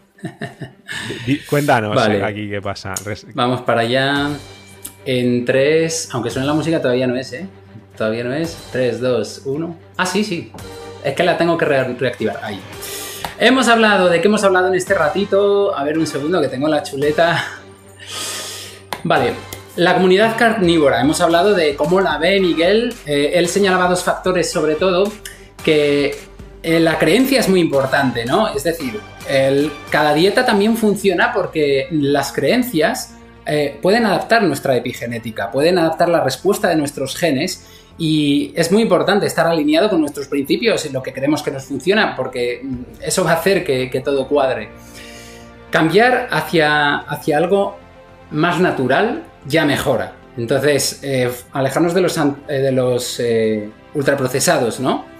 Y es curioso que a, que eso también le llaman dieta, cuando la dieta es. La dieta rara es estar con ultraprocesados, ¿no? No es la natural. Hablábamos de cómo de adaptados estamos, por ejemplo, a los antinutrientes de los vegetales. ¿Qué medidas hay que tomar? Porque, claro, si, estamos, si nuestro cuerpo está acostumbrado a un tipo de alimentación, no podemos de repente quitar un montón de alimentos sin buscar otros sustitutivos que eh, tengan esos, esos nutrientes. Y también hay algunos como la vitamina B12 que son imprescindibles, que señalaba Miguel que debería haberla en ciertos vegetales, pero ya los suelos empobrecidos y contaminados lo impiden. Magnesio, eh, recomendaba citrato por su, equipo de nutrición. Y em, y bueno, también la cuestión de la adaptación, ¿no? De que es que la adaptación cuesta porque estamos desadaptados, estamos acostumbrados a, edulcorantes, a una forma de comer subóptima, cosas así, eh, que, que al final lo que estamos es adaptados a una sociedad enferma, ¿no? No es saludable estar adaptado a una sociedad enferma. Los estudios estudian personas promedio, personas normales, que no lo son en realidad, la mayoría de las personas están insanas. Hay que empezar por tener tu propia soberanía en la salud y hemos hecho mucho, mucho énfasis en la microbiota. El libro es la microbiota idiota. Y para cambiarla, importante la alimentación, acercarla a nuestros tatarabuelos. Actitud mental, cosas que nos llenen, hacer cosas que nos llenen para no tener el cortisol por las nubes, etcétera, y que no nos molesten la microbiota y alejarse de los campos electromagnéticos. Apagar wifi, móviles, en las cajas Faraday estas que acabo de descubrirlas y ya, ya me pasé. Adiós. Claro, porque hay dos opciones y ya cambiamos de tema porque si no es que nos van a crujir el vídeo, te lo digo ya, Miguel. Está la cosa... Al borde, los, los, mismos que te dicen que te van a activar, porque al final son los mismos, que te dicen que te van a activar el, el, este, el radar donde estés aunque tengas el teléfono apagado, son los mismos que como empecemos a hablar de movidas Faraday, te crujen aquí el vídeo, ¿sabes? Entonces, por cierto, aprovecho, aprovecho a destacar este, este super chat, ¿vale? Y que ya lanza una pregunta por si quieres contestar, eh, Miguel. Entonces, que eres un hombre espiritual, ¿qué porcentaje de valor le das a la paz interior, meditación y su efecto en la salud? Gracias pues por el super chat. Paulina, muchas gracias. Creo que intuyes bien, ¿eh? Muchas gracias por la pregunta y, para mí es toda. Trato de meditar 24 horas al día, es decir, estar, eh, que, ser espiritual, a lo mejor hay gente que dice o, tiene en mente, ¿no? Al monje que se va al Tíbet con la túnica y se rapa el pelo. Pero para mí ser espiritual es ser coherente entre lo que pensamos, sentimos y hacemos y siempre que decidamos actuar de una manera que sea desde el amor y no desde el miedo. No tiene más misterio. Y estar en presente, es decir, que podemos estar con la mente eh, siempre en el pasado o en el futuro, pero tratar de estar presente. Por eso trato de meditar 24 horas diarias, que es actuar desde el amor, actuar coherentemente y luego también esa parte de, de estar en el momento presente. Si estoy aquí, pues no estar también con el móvil mirando noticias y de fondo una tele que me despiste, no, no, estoy aquí. Para mí esa es la clave y, y sí que me considero muy espiritual y considero que somos seres espirituales en una vida terrenal. Y eh, bueno, es mi manera de verlo. Buenísima respuesta. No quiero dejar del todo, eh, lo del Faraday lo vamos a zanjar rápido, te voy a decir, estás hablando de cajitas Faraday que puedes comprar en Amazon. Yo tengo un amigo que además hace poco hablé con él, que se gastó 150 pavos en una red, es decir, en lugar de estar yo envolviéndolo todo en cajitas Faraday, porque es muy complicado hoy en día, la verdad, y luego nunca sabes quién te está enviando ondas, se molía él para dormir y de paso le servía de mosquitera. Yo no sé si funciona, pero sí que parece ser que la cobertura se va, con lo cual tiene buena pinta. ¿Has oído hablar de eso? ¿Lo recomendarías? ¿Qué, cómo, cómo, lo ves? O sea, decir, en lugar de estar yo metiéndolo todo, que es jodido, me, aíslo yo. ¿Eso, ¿Eso cómo lo ves? Qué guay, oye, pídele el link a tu amigo. Yo quiero ver eso, investigarlo. La verdad que no, no lo había No habías oído. Pero, pero me interesa, me interesa saberlo. Yo pensaba que era una mosquitera. O sea, es, el tío vive también en una furgoneta, me lo enseñó y dijo, porque claro, conoces gente muy interesante, ¿no? Muy, muy variopinda. Y es un crack, además debería tener un canal de YouTube este tío, porque es un crack eh, camperizando y tal, pero no, pero él es muy analógico. Y me enseñó, yo, yo digo, esto es una mosquitera, ¿no? No, no, y era una, red Faraday, en fin. Eh, nada, pues zanjamos el tema, pero está claro que cuando el río suena agua lleva y está claro, yo no lo sé, yo no sé hasta qué punto las ondas y tal. Yo sí que sé que cuando me alejo, cuando me alejo y me voy lejos y pongo el teléfono en modo avión y me siento luego como más renovado, ¿no? Entonces no sé si era esa sugestión o si realmente habrá algo de ello, pero es que lo noto de, manera muy potente, ¿no? Y creo que también lo notas, lo de tener el estudio fuera y tal. Y yo quiero pensar también que incluso los que no vamos con. no hemos llegado aún a la caja Faraday, porque nos hemos fiado un poco más de, de las compañías y del modo avión y tal que aún así ya te estás quitando mucho. O sea, cuando tú te alejas de los núcleos donde, porque yo ahora mismo, yo estoy en un estudio, no sé dónde estarás tú, pero yo no estoy en un estudio y si yo ahora mismo saco mi, mi wifi de detectar redes wifi, no me detecta solo la mía, me detecta un millón. O sea, estamos aquí bombardeados por mil lugares, ¿no? Entonces, de vez en cuando, poder tener como un refugio, que no significa ser improductivo, hay que también buscarse la vida para ser cada vez más productivos de otras maneras, por lo menos es uno de mis sueños, Travia jugar, y en parte por, el, por, la salud extrema, porque no todo me lo pide el cuerpo. Pero, pero eso, que viene, puede venir muy bien, ¿no? Tener como una estrategia de decir, puedo creer más, puedo creer menos. Yo creo que también es, es, lo que tú dices. O sea, tampoco vas a confiar en estudios que están financiados por las mismas empresas que te están vendiendo todo esto. Entonces, por sentido común, simplemente decir, oye, yo no sé hasta qué punto el ser humano está adaptado ¿no? a, ciertas cosas. Evidentemente tampoco significa al 100% que, que yo ponga la mano en el fuego con que es malo, porque también se creía que el ser humano no podía viajar a más de 80 kilómetros por hora y, o algo así. Ya no me acuerdo cuál era la velocidad. Y cuando el primer tren pasó de 100, era todo, uy, ya verás, vamos a explotar, tal. Y ahora volamos a velocidades supersónicas, ¿no? Entonces, yo no lo sé, yo no lo sé, pero claro, eh, los experimentos, pues oye, que los hagan con otros, ¿no? Que los hagan ellos, porque al final es eso, somos, somos un experimento, ¿no? O sea, decir, oye, pues, ¿jode o no jode? O sea, ayudar no tiene pinta de que ayude, ¿no? Como... Tú, hmm. tú, lo, tú lo ves más claro todavía porque creo que tú lo has investigado, ¿no? Sí, sí, sí, he investigado bastante y sí que de eso sí que hay estudios, por ejemplo, que han relacionado eh, los campos electromagnéticos con la microbiota intestinal y se deteriora la microbiota al estar expuesta a estos campos. De hecho, en este libro que he recomendado antes, una de las partes habla de qué podemos hacer para tener mejor microbiota y una de las cosas que comenta es lo de apagar el wifi por la noche. O sea, que es una de las cosas que aparecen en el libro. Yo la verdad sea dicha, no lo he investigado, pero muchos expertos, incluido tú, en los que, que a mí me influyen mucho, pues todos parece que lo tienen, o la inmensa mayoría lo tiene bastante en cuenta, ¿no? Y mira, ya que estamos con, y zanjamos ya el tema de los campos electromagnéticos, que si no de verdad nos crujían el vídeo.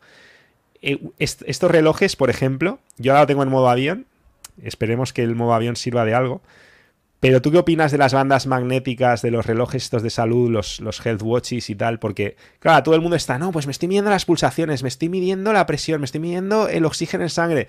Y queremos estar como súper monitorizados, ¿no? Y no nos damos cuenta de que nos estamos poniendo en el cuerpo algo que, que además estamos conectados todo el tiempo con el teléfono y que, y que tiene justamente esto de lo que estamos hablando. Porque, claro, tiene como mínimo conexión Bluetooth, muchas veces conexión Wi-Fi y, no es que lo tengas cerca, es que lo tienes pegadito al cuerpo. ¿Tú, tú qué opinas de esto? Pues yo no llevo nada. Como mucho me pongo alguna vez, si me interesa saber a qué ritmo voy, un pulsómetro para salir a correr con GPS y ya está, pero para ese momento puntual. Mm, considero que... O sea, lo de dormir, medirte el sueño y tal, no lo ves nada claro, ¿no? No, hay, pero es que depende del momento, porque a lo mejor una persona a la que le motiva el saber todo y saber exactamente cuántos pasos lleva, em, tener todo muy monitorizado, a lo mejor le motiva a moverse. Entonces, que lo haga, que se ponga ese reloj, por favor. Le puede compensar. es no me voy a mover por no tener reloj o me muevo por tener reloj. Por ejemplo, yo tengo una amiga que como tiene el reto este y hace competiciones con otros, pues si son las 11 de la noche y le quedan por dar 100 pasos, se sale a darlos a la calle o, por casa para llegar a eso. Pues maravilloso, si te sirve para moverte más, genial. Ahora, si lo tienes, pero no le prestas atención realmente y es solo para mirar la hora, pues para eso, cómprate un reloj normalito y luego eso úsalo cuando vayas a salir a correr o a hacer deporte y quieras más información. Es, sí, claro, por ahí, por ahí comentaban, ¿no? Que que claro, eh, está muy bien esto de alejarse del wifi, pero la gente tiene que trabajar, tiene que, vivir, tiene que comunicarse. Y yo creo que estáis dando un poco la respuesta a esta pregunta. Claro, eh, a veces hay que sopesar las ventajas de cada cosa y si esto te está ayudando, si algo en concreto te está ayudando a mejorar, etcétera, pues oye, eh, tenlo en cuenta. Y a lo mejor lo que hay que hacer es intentar quitar lo más posible lo que realmente no te dé una ventaja, ¿no? No quiere decir lo que claramente no te aporta. La acción supera la perfección, no permitas que lo perfecto te aleje de lo bueno. Estoy totalmente de acuerdo con vosotros. Y vamos a poner otro ejemplo. Estás durmiendo. Yo no soy de monitorizarme por la noche, pero a lo por, precisamente por eso yo tengo estar aquí conectado de noche.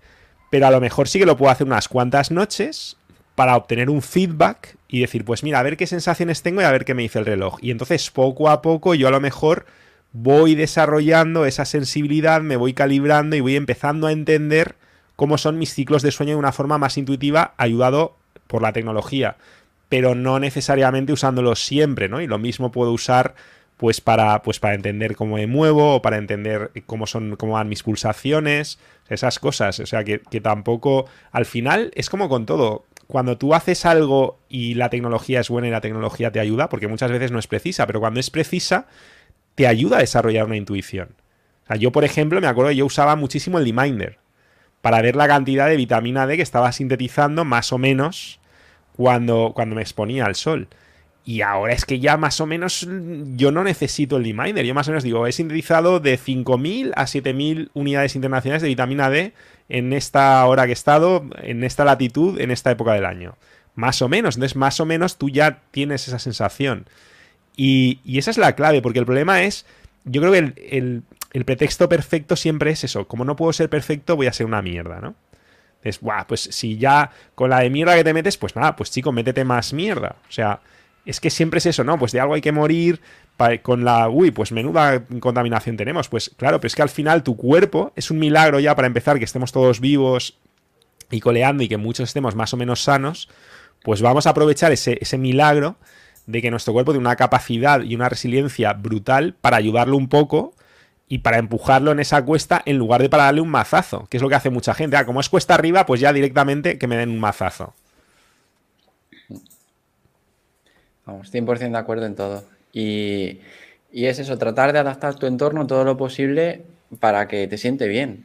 Pero como digo, yo he estado viajando en avión y sé que ni es bueno para mi cuerpo, ni es bueno para el planeta, pero lo he hecho. ¿Por qué? Pues porque sentía que me compensaba. Eh, en fin, que todo lo que podemos hacer en nuestra vida es tratar de hacer lo mejor posible, pero sin tampoco complicárnosla al máximo. Porque también veo gente que se complica la vida al máximo para tratar de tener mejor salud y al final es que no para hacer mil millones de cosas y le genera estrés, lo cual al final afecta a la salud negativamente.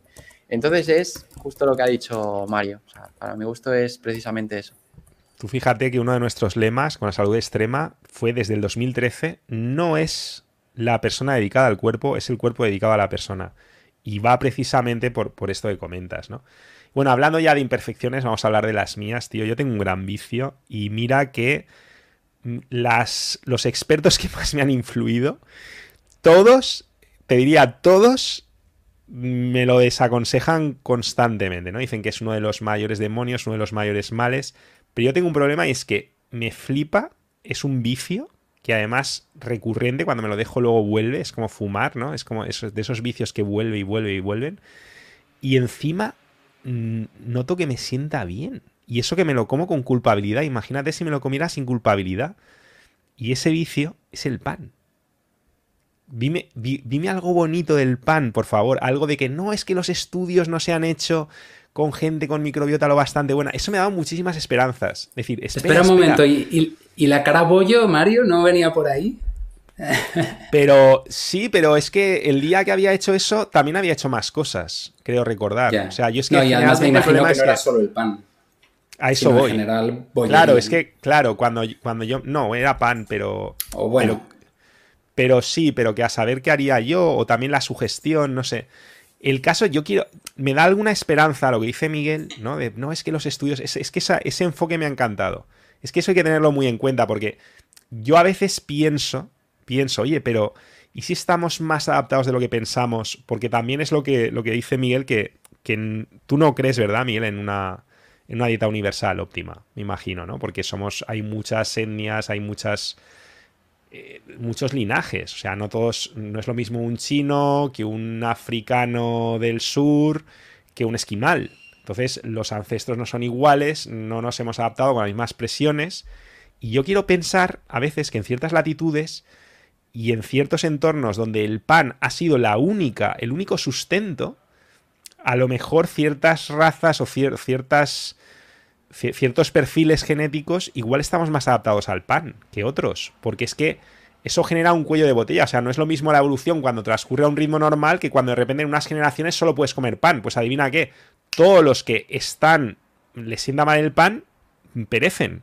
Yo, ojo que estoy hablando en parte por el deseo, ¿eh? no, tanto por porque yo tenga fácticamente, o sea, pero pero quiero pensar que, que, joder, que ahí tiene que haber algo, porque es que me sienta bastante bien, ¿eh? Juraría.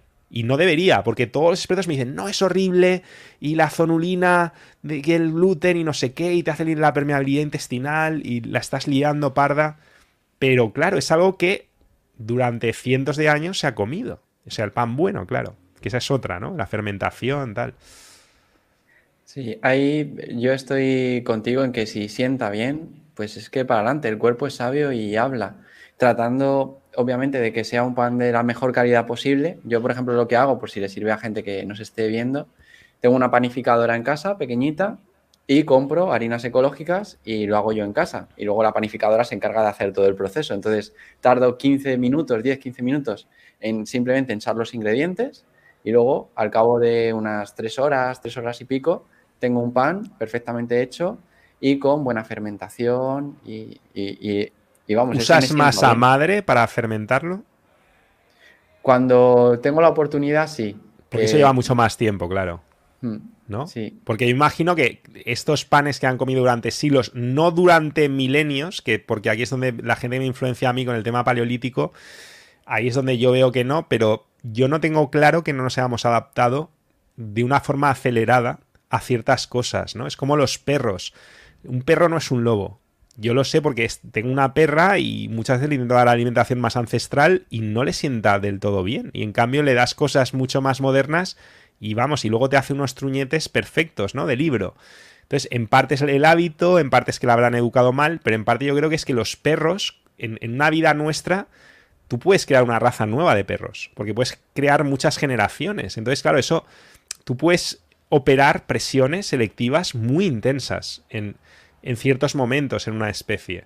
Entonces, con el, con el pan, en teoría, el pan bien fermentado, pues a lo mejor se ha producido eso, ¿no? O sea, tú, tú comes pan y ni siquiera lo fermentas todo lo bien que se podría, ¿no? A mm. veces. Porque la fermentación es como clave para realmente descomponer el gluten, que es la proteína problemática, y descomponerla de una manera que, pues, que es mucho más. Me imagino que si tienes la microbiota adecuada, que a lo mejor no es tan dramático, ¿no? Es que es, es que eso, tío, me, de verdad, ¿eh? no me deja dormir.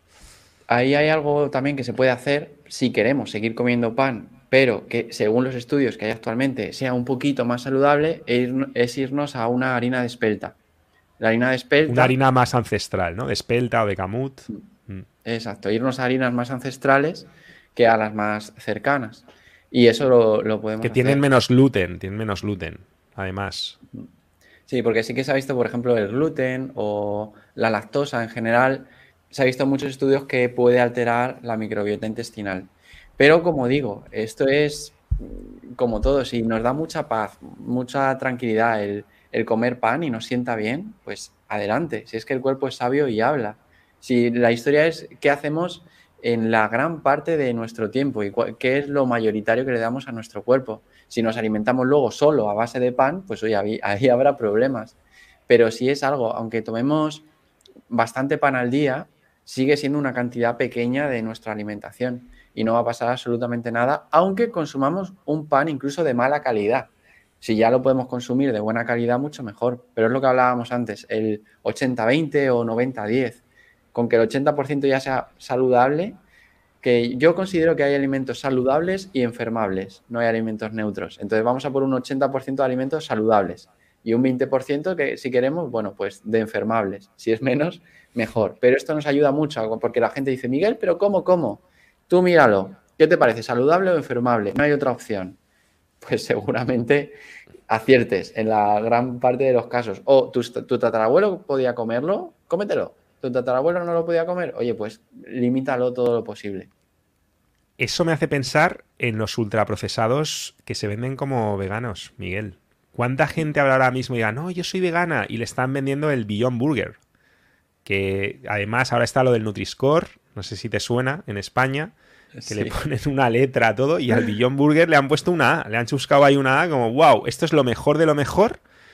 Y si lees los ingredientes, bueno, primero ya relájate y tómate algo porque tienes ingredientes para un rato, ¿vale? Es eso para empezar. O sea, ya te puedes relajar y tal, pero eso es una porquería. ¿Tú qué opinas de los, de los procesados veganos? ¿Conoces veganos que, los usan? ¿Qué les dices? Como, imagino que tú no. Imagino que tú no. Sí, sí, yo también. ¿eh? Yo también consumo eh, procesadores de vez en cuando.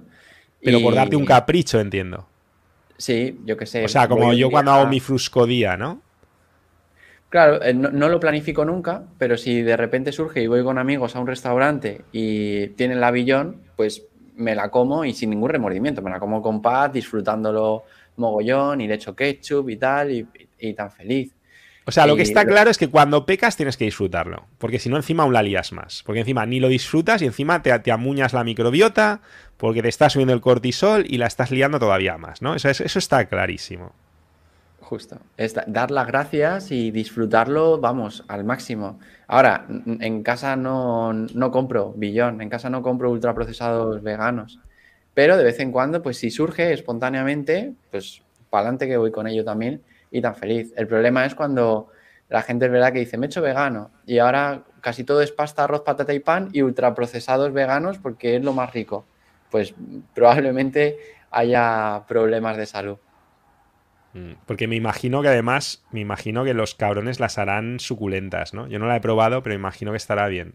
Me imagino que Sabe igual, igual. Sabe igual, igual, igual que la carne. Exactamente igual que, que yo flipo. De, de, hecho, a veces digo, oye, perdona, e, esta es la billón, ¿verdad? pregunto de nuevo porque, ostras. Y... No, no, saben, saben cómo atacar, sí, sí. Pues vamos a ver, ¿qué más cosas nos podrías decir? O sea, cosas, bueno, tú nos podrías estar días, porque de hecho estás en tu canal, ¿no? Y pues, recuérdanos otra vez cuál es tu canal, tu Instagram, para profundizar mucho más, porque constantemente estás hablando de esto, y también de salud financiera y de todos los tipos de salud posibles, imaginables. O sea, tú eres muy caiceneca. Y, cuéntanos, ¿cuál es tu canal, tu Instagram, todo esto para profundizar mucho más? Y yo luego te pregunto cosas un poco más sintéticas. Guay. Miguel Camarena Salud tanto en Instagram como en YouTube. De hecho, desde aquí animo. A mí el feedback me encanta, así que a los que os apetezca podéis escribirme a Miguel Camarena Salud en Instagram un mensajito de qué os está pareciendo el directo, qué, os lleváis, sobre todo qué, vais a aplicar, porque vale más un gramo de acción que una tonelada de intención. Entonces me escribís, oye, me ha parecido esto y voy a aplicar esto. Y yo me quedo súper feliz de que os haya servido. Pero vamos, es fácil encontrarme. Con buscar Miguel Camarena ahí aparezco en muchos sitios. Y contenido también de veganismo hay un montón en el canal de YouTube, eh, recetas, también los que queráis eh, algún ejemplo más de qué tipo de alimentación es saludable vegana, me escribís, os envío un vídeo que, tengo también grabado muy chulo, eh, gratis para los que queráis. Y vamos, encantado de echar una mano. Miguel Camarena, salud. Oye, muy buena la frase, ¿esta es tuya? Más vale un, un gramo de acción que una, tonelada, de intención. Es buenísima, encima rima. Sí, seguramente la habré leído o escuchado hace muchos años. Casi todo. Yo siempre digo que nada de lo que cuento e, es, mío, salvo las historias personales. Todo lo he aprendido en libros de mentores. bueno, pero es tuya la selección, claro. Al final todos somos un compendio de toda aquella información que vamos absorbiendo, pero lo que hace nuestro cerebrito es seleccionar, ¿no? Como seleccionar vamos a hacer ahora, yo te pregunto que me selecciones el pareto, el pareto del vegano crack, el, pareto del vegano caifeneca que diga, oye, mira, yo voy a ser vegano, pero, pero voy a ser muy cañero, pero ¿qué es lo más importante sin complicarme la vida? Si tuvieras que decir cuatro, cinco, diez cosas, pero o sea, como muy sencillas, hacks cotidianos, de pues yo qué sé, pues mira, yo pongo, por ejemplo, te pongo un ejemplo. Yo cualquier día igual me hago el ánimo de volver otra vez a comer legumbres, gracias a, esta conversación, porque, porque es que es curioso que a mí los garbanzos de bote, los que no tienen aditivos, ¿eh? los que son naturales, o sea, garbanzos, sal, tal, me sentaban mejor que yo pensaba, no, las legumbres, no, perdona, los, garbanzos de bote me sentaban muy bien. Me imagino que es porque llevan 500.000 años en remojo y eso ha eliminado antinutrientes, ¿no? Entonces yo sé que el remojo pues puede eliminar de nutrientes, de garbanzos, de, o sea, de legumbres, de frutos secos, pues el tostar cosas, tal. Pero esto yo lo sé desde fuera un poco así a ojo de buen cubero y mis mentores canívoros me dicen, no, ni se te ocurre mirar una habichuela. Y con esto me pasa un poco como con el pan. Yo recuerdo comer a veces un plato de habichuelas con cebolla cruda, con un chorrito de aceite de oliva y sal y, y tal, y un poquito de tomate, estaba de puta madre. Y con pan mojando me sentaba fenomenal y todos están contentos. Pero ahora hay mentores que me dicen, no, no, eso es el demonio. Y, y, claro, a lo mejor contigo me animo a volver a eso. Pero si vuelvo a hacer esos experimentos, quiero hacerlo bien. Quiero hacerlo bien. Y entonces, ¿qué nos recomiendas? Sobre todo a los que no tenemos esa microbiota adaptada. Porque no tenemos kilometraje, ¿no? Comiendo. Llevamos muchos años sin, comer habichuelas. Por, por ponerte un ejemplo. Bueno, pues el resumen máximo sería que tengamos a alguien que nos eche una mano con eso, para, para aprender. Luego ya seremos soberanos en ese aspecto, pero al principio contar con alguien. Igual que a nadie se le ocurre cuando tiene una caries, él solo en su casa tratar de solucionarlo o llevar al dentista. Esto igual, que alguien quiere tomárselo en serio y hacerlo bien, que cuente con un profesional, que le eche una mano. Ahora bien, en cuanto a Pareto 80-20, pues hay claves. 90% de alimentación saludable, 10% digamos enfermable. Luego, por otro lado, que haya una buena cantidad de verduras y hortalizas diariamente. Al menos entre verduras y hortalizas eh, medio kilo, 600 gramos diarios, al menos.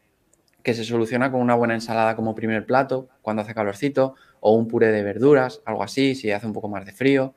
buscando la densidad nutricional, digamos, más que, la, que, las calorías vacías, ¿no? Para asegurarnos de que tenemos micronutrientes y que no sea todo eh, hidratos de carbono, ¿no? Exacto, total, eso es.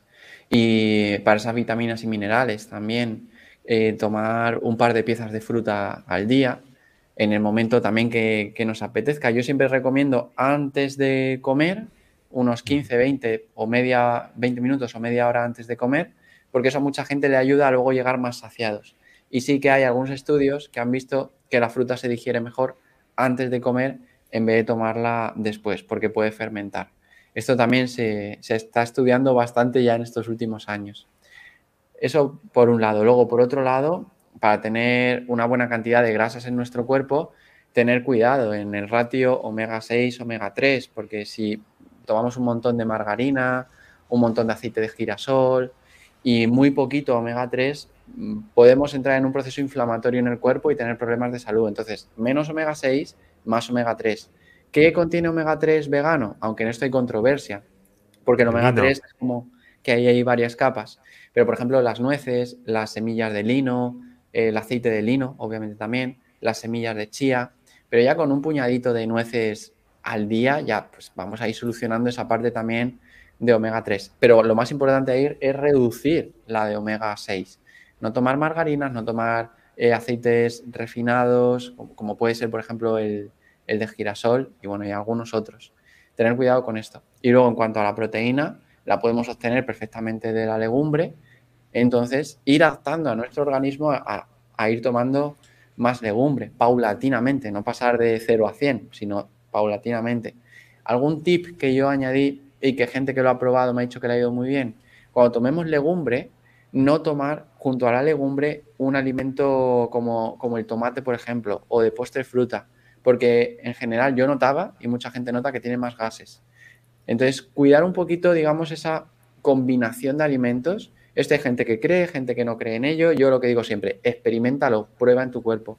Entonces, si hacemos una comida que sea legumbre, pues solo legumbre con verduras y ya está no vamos a meter también cereal.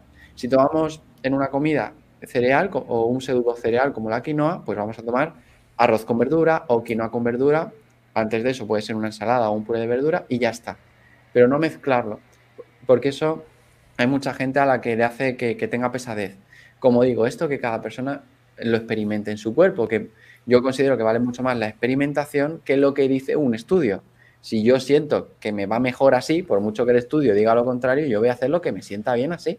Porque ya digo, los estudios, si en general se hacen con una sociedad enferma, pues hay que tomarlos con pinzas. Que ojo, la ciencia es maravillosa, eh, yo aprendo mucho de los estudios científicos, lo único que hay ciertas limitaciones. Y bueno, hay que, hay que conocerlas al menos y experimentar. Y luego, obviamente, el buen descanso es imprescindible y, bueno, esto sería ese, ese pareto, ese 20% que da el 80% ya del resultado. Ahora te pregunto algo del descanso, que es mi mayor rendija de palme, pero antes quiero puntualizar una cosita. Con el tema que dices que no hay que mezclar legumbres, o sea que si comes legumbres o legumbres porque sienta mejor, yo por otra parte no me acuerdo dónde he leído u oído que para conseguir una proteína de alto valor biológico los aminoácidos de muchos cereales se complementan con los de muchas legumbres y te dan una proteína de mayor valor.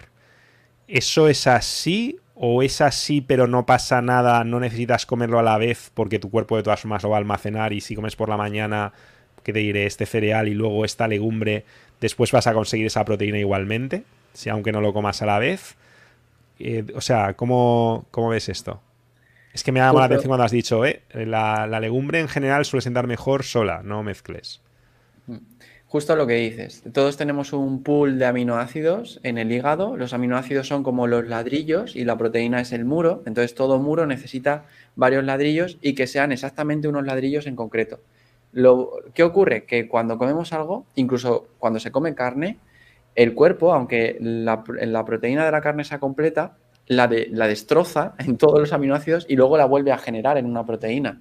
O sea que aunque comamos algo ya completo, primero lo deshace y luego lo monta. Como tenemos hígado y un pool ahí como una pequeña piscina, ahí van entrando los aminoácidos y se van almacenando. Entonces, si comemos legumbre con verdura y, cenamos cereal con verdura, pues a lo mejor la legumbre que tiene mucha lisina, pero le falta otro aminoácido, se complementa con eh, los, cereales que hemos tomado por la noche, pero porque ya están en, en el hígado. Luego ya simplemente vuelve a construir el muro con esos aminoácidos, pero no hace falta que sea en la misma comida. O sea, ahí estaríamos palmando simplemente si dejamos pasar días a lo mejor y vaciamos ese pool de algún tipo de aminoácido, ¿no? Si estamos mucho tiempo sin comer ciertos cereales o ciertas legumbres, que entonces ahí sí que a lo mejor perderíamos esa calidad de proteína completa, ¿no?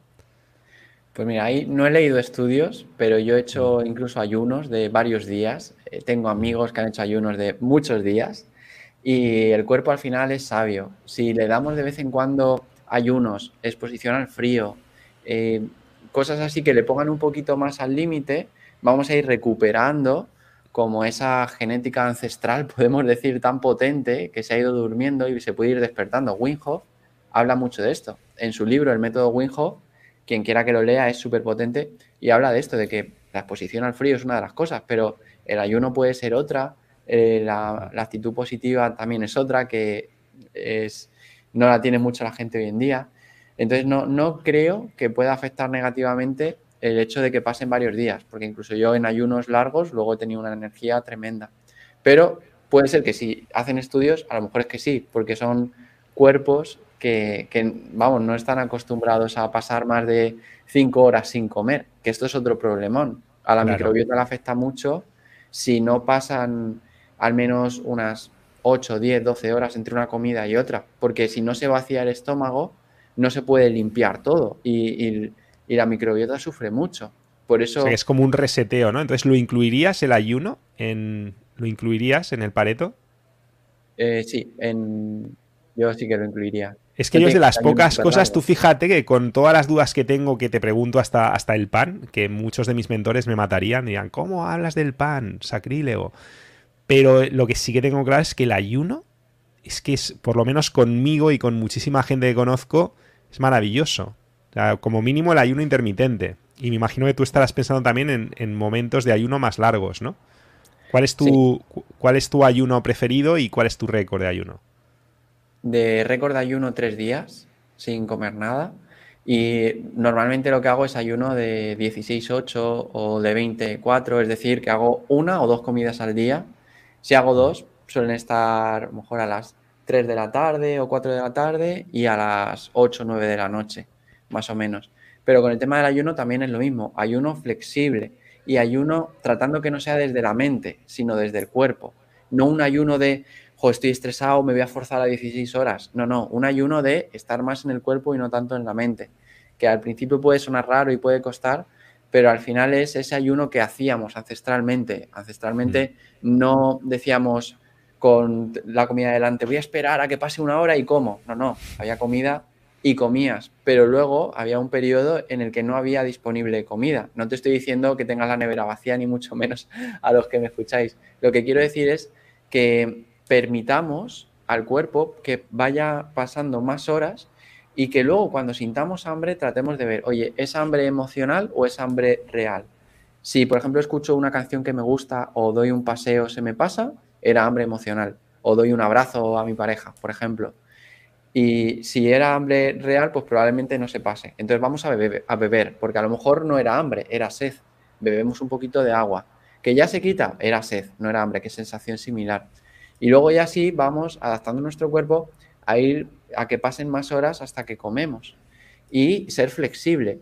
Por ejemplo, en el caso de la mujer, de las mujeres, en ciertos momentos del ciclo menstrual, pues mm, es como que les es casi imposible el hacer ese ayuno intermitente y, necesitan comer porque necesitan más energía en esos momentos y más frecuentemente. respeta tu cuerpo y come, no pasa nada.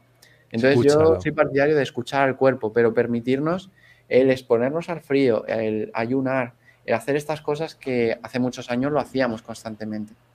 No, no, me encanta que digas esto porque es que estamos obsesionados. Además, hoy en día que todo se mide y todo se cuenta y tendría que haber otro libro, igual que dice es la microbiota idiota, decir, es lo que asimilas imbécil. Porque es que una cosa es lo que tú comes y otra cosa es lo que tú asimilas. Y efectivamente cuando reconectas con estas capacidades ancestrales, tu cuerpo se hace mucho más eficiente Y eso es importantísimo, porque al final, ¿qué más da que te metas tantos aminoácidos si luego los expulsas y no haces un tratamiento eficiente de ellos? Mientras que con el ayuno el cuerpo se resetea.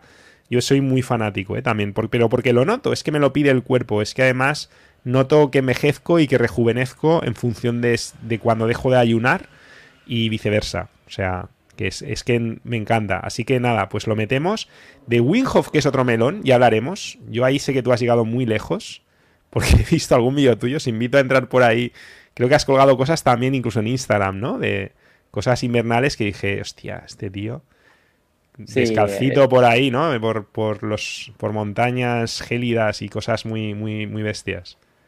Sí, de dar paseos descalzo por la nieve a menos 5 grados o, o, meterme en agua con hielos, incluso charlar tranquilamente. Sí, sí, me gusta mucho.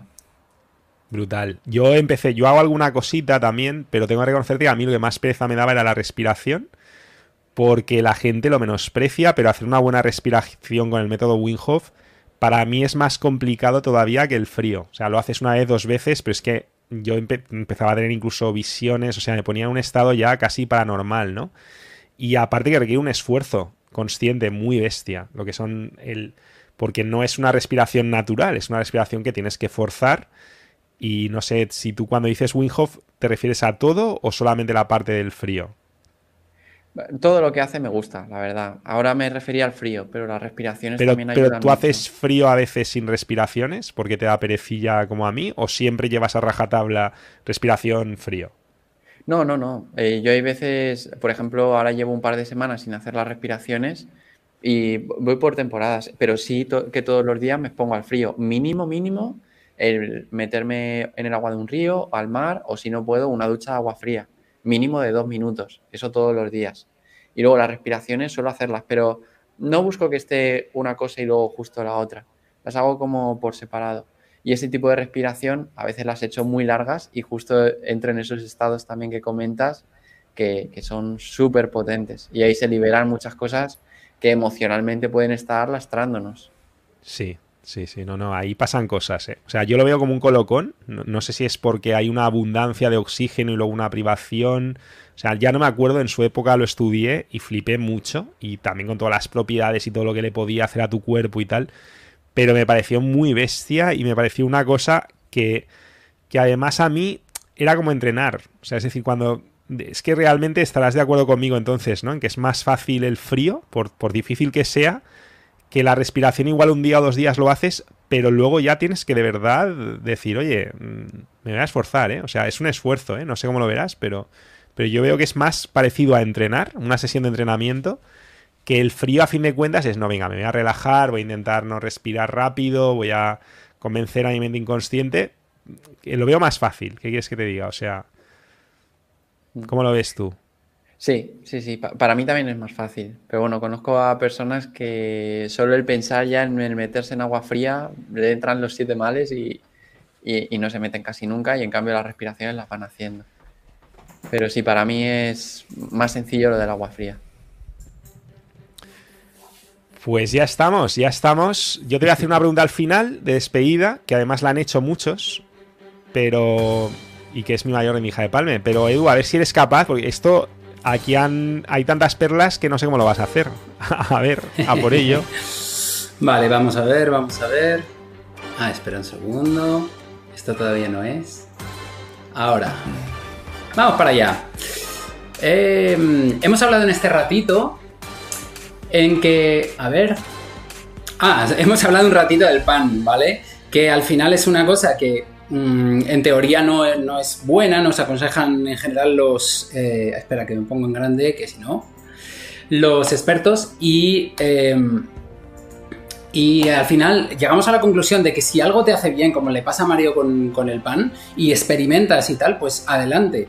Em, hablábamos de también las presiones selectivas, ¿no? Como sucede con los perros, o sea, al final eh, pasa un poco con, esos temas. El pan el maíz, qué sé yo, hay un montón de, cosas que a lo mejor eh, han hecho que una población sea más resistente a ello, ¿no? A la hora de hacer el pan, por ejemplo, Miguel nos hablaba de que lo hace en casa con una panificadora, con cereales, o sea, con harinas em, ecológicas, eh, con harinas como Sperta o Camut, más ancestrales. Que de todas formas hay que huir de los ultraprocesados, que están muy metidos en el tema del veganismo. Nos, nos venden la, hamburguesa famosa Billón, que, bueno, pues para pecar, vale, si pecas disfruta, comentaba ahí de coherencia al pecar, pues eso, pero que no sea la norma. Tienes que hacerlo concienzudamente. Más vale un, grado de, un gramo de acción que una tonelada de intención. Había que comentarlo, frasaca de Don Miguel. Problema con un alimento. Primero, busca a un profesional si realmente quieres estudiarlo a fondo. Luego ya eh, eh, investiga con tu cuerpo, que es otra cosa que señalábamos. O sea, al final la experimentación es de lo más importante. Hemos hablado del Pareto. El porcentaje, 90 de saludable, 10 de capricho.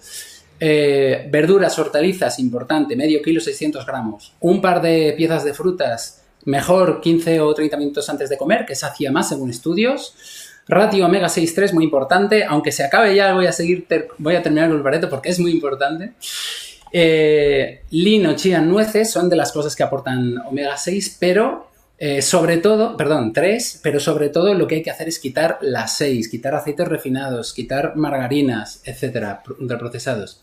No juntar la legumbre con alimentos como fruta o tomate, eh, con alta densidad de, bueno, no sé si está bien dicho, pero de hidratos, ¿no? Cereales y bueno, em, también decíamos que lo que comes por la noche se puede complementar con lo que comes por la mañana, ojo a esto. Que el hambre emocional también existe, que a veces si, te la quitas se puede incluso quitar con un abrazo porque tienes un problema más emocional. Hablando del ayuno, dificultad de ayunar la menstruación, ojo, si os pasa esto, escuchad el cuerpo y en, general. Y luego hemos hablado otro poquito del método Wim Hof, muy recomendable. Frío, exposición al frío y respiración. ¡Hala! Edu, pero te estás superando, tío, a lo bestia, ¿eh? Ha sido épico. No sé cómo lo has podido hacer, pero lo has hecho, lo has conseguido. Gracias. Lo has conseguido. El repaso sin retraso, señoras y señores. Última pregunta que tengo para ti, ya esta es una pregunta egoísta. Mi mayor rendija de palme, el sueño. ¿Algún hack así potente? Irse pronto a la cama. Es como el, el gran. Menos mal que no me has dicho irme sin, sin cenar, porque varía muy mal. ¿eh? no, irse pronto para mi gusto es como lo que más me ayuda. No siempre lo, consigo, la verdad. Hay veces que, no, que, me dan las 12 de la noche, pero trato de irme prontito. 10, 10 y media, 11 maximísimo. Hoy será un día de excepción, pero bueno, esta ocasión lo merece y estoy súper feliz. Pero eso que hace mucha gente de irse a dormir a la 1, a las 2, es un problema porque hay ciertas hormonas que su pico de secreción lo ideal es que estemos durmiendo para que se den y es a la 1 o 2 de la mañana, ya tendríamos que llevar un rato durmiendo.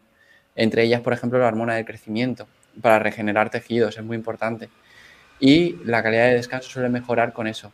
También lo que se ha visto es que haya oscuridad total en la habitación, o sea, que haya oscuridad total, total, y no, que haya pasado al menos una hora y media desde que hemos cenado hasta que nos acostamos y no, estar con pantallas, con el móvil, el ordenador, no estar con pantallas desde un par de horas antes a la que nos dormimos. Pero sin lugar a dudas, el irnos pronto a la cama es una de las cosas que más ayuda.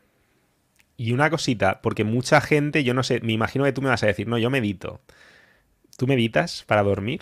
¿O escuchas algo? Porque, claro, no, si no puedes tener pantalla, ni siquiera la del Kindle, ¿no? Entiendo que es como más así, más amigable. O ni siquiera una pantalla naranja, ni una pantalla con gafas de estas naranjas que se llevan ahora, ni una pantalla con atenuador de luz azul. O sea, tú irías ni siquiera, ¿no? Yo todo lo que sea electrónico lo evitaría. Puestos a elegir, mucho mejor un Kindle con que, no te desprende luz que un iPad. Obviamente mucho mejor. ¿Y qué me dirías de esta conversación en formato podcast? En modo avión con tu, con tu red, con tu cajita Faraday. ¿Qué me dirías de esta misma conversación que va a estar en podcast en su momento, o sea, en un día o dos? Va a estar en todas las plataformas de podcast esta misma conversación. A lo mejor esta no porque nos venimos muy arriba, ¿no? Y nos quita el sueño. Pero haciéndola un poco más aburrida, un poco más así soporífera, ¿qué tal esta conversación con una cajita Faraday envolviendo el móvil que no quita el sonido, ¿no? Entiendo yo y te la pones ahí con el autoapagado este, con, el... ¿Cómo se llama? El, cronómetro este inverso, el temporizador. Pues perfecto. pero porque es una conversación que hemos tenido que para mi gusto no estamos incitando al odio, a la ira, al miedo, porque si nos dormimos ya con miedo, de, hay miedo por esto, por lo otro, ya al final no vamos a descansar bien. Es una conversación en la que ha habido mucho más amor que miedo, entonces me parece genial. Es o que, cuidado con las tertulias estas de radio, de podcast, que nos, nos, hemos puesto algunos alguna vez, que te están explicando ya cómo va a ser la tercera guerra nuclear, los pepinazos que nos van a meternos para conciliar el sueño, lo mejor del mundo, claro. Sí, y además que justo al despertar y justo cuando nos vamos a dormir, nuestras ondas cerebrales van yendo hacia, hacia teta, THTA, que van más o menos de 4 a 7 ciclos por segundo y es donde es más fácil que la información se meta al subconsciente. Entonces, mucho cuidado con el primer momento del día, el último. Por eso, si escuchamos algo que, que nos llene el corazón y no que nos meta miedo, porque eso va a estar entrando a nivel subconsciente. La hora dorada, chicos. Pues nada, nos, nos, vamos ya. Esta es nuestra hora dorada. Un placer, un honor una pena no haberte podido exprimir más. Nos hemos pasado un poquito del tiempo, pero como dices, la ocasión lo merece. Edu, has estado épico también, tío. Tus repasos sin retraso han llegado a un nuevo nivel. Así que yo muy, muy contento. Espero tenerte mucho más por aquí, Miguel, porque de verdad creo que es un tío, además, además de todo el amor, e-, es congruente. O sea, no hablas de amor porque mucha gente se llena la boca con la palabra amor, amor, amor, amor. Y es como eso, es paja, es una farfolla y a mí me llega incluso a... porque no, no lo ves, no lo ves ahí el amor por ningún lado y sí que ves el, el postureo, el fariseísmo, ¿no? De decir amor, amor, amor. Pero en tu caso no, en tu caso se nota que realmente tienes amor por, por incluso te diría por nosotros, que, la comunidad CNK que nos acabas de conocer, te diría de por la humanidad, te diría de por lo que haces, te diría que tienes una pasión y eso se nota. Y además eh, transmites ese amor con, con consejos muy prácticos, de una manera muy cercana, muy aplicable. Y casi ha sido culpa mía el no haberte exprimido más, así que lo dejamos para otro directo. Desde el punto de vista práctico porque das consejos muy tangibles, muy pragmáticos, muy de la tierra que se pueden aplicar desde el primer momento, para que no tengamos el rollito ese, la tonelada de intención y el gramo de acción, para que realmente tengamos una tonelada de acción. Así que muchísimas gracias, un placer y un honor y esperamos verte pronto. Será un placer. Muchas gracias a vosotros dos y a todos los que habéis estado en directo o lo veáis en diferido también. Muchas gracias. Pues eso, vamos a, exprimir a fondo este momento y a exprimir a fondo la vida, porque ¿cuántas veces se vive, Miguel? Al menos aquí ahora una. en realidad se vive dos veces, pero que no salga de aquí. Se vive dos veces solamente antes y después de descubrir el Kaizen, así que no desperdicies la segunda. Un super abrazo. Abrazo a todos.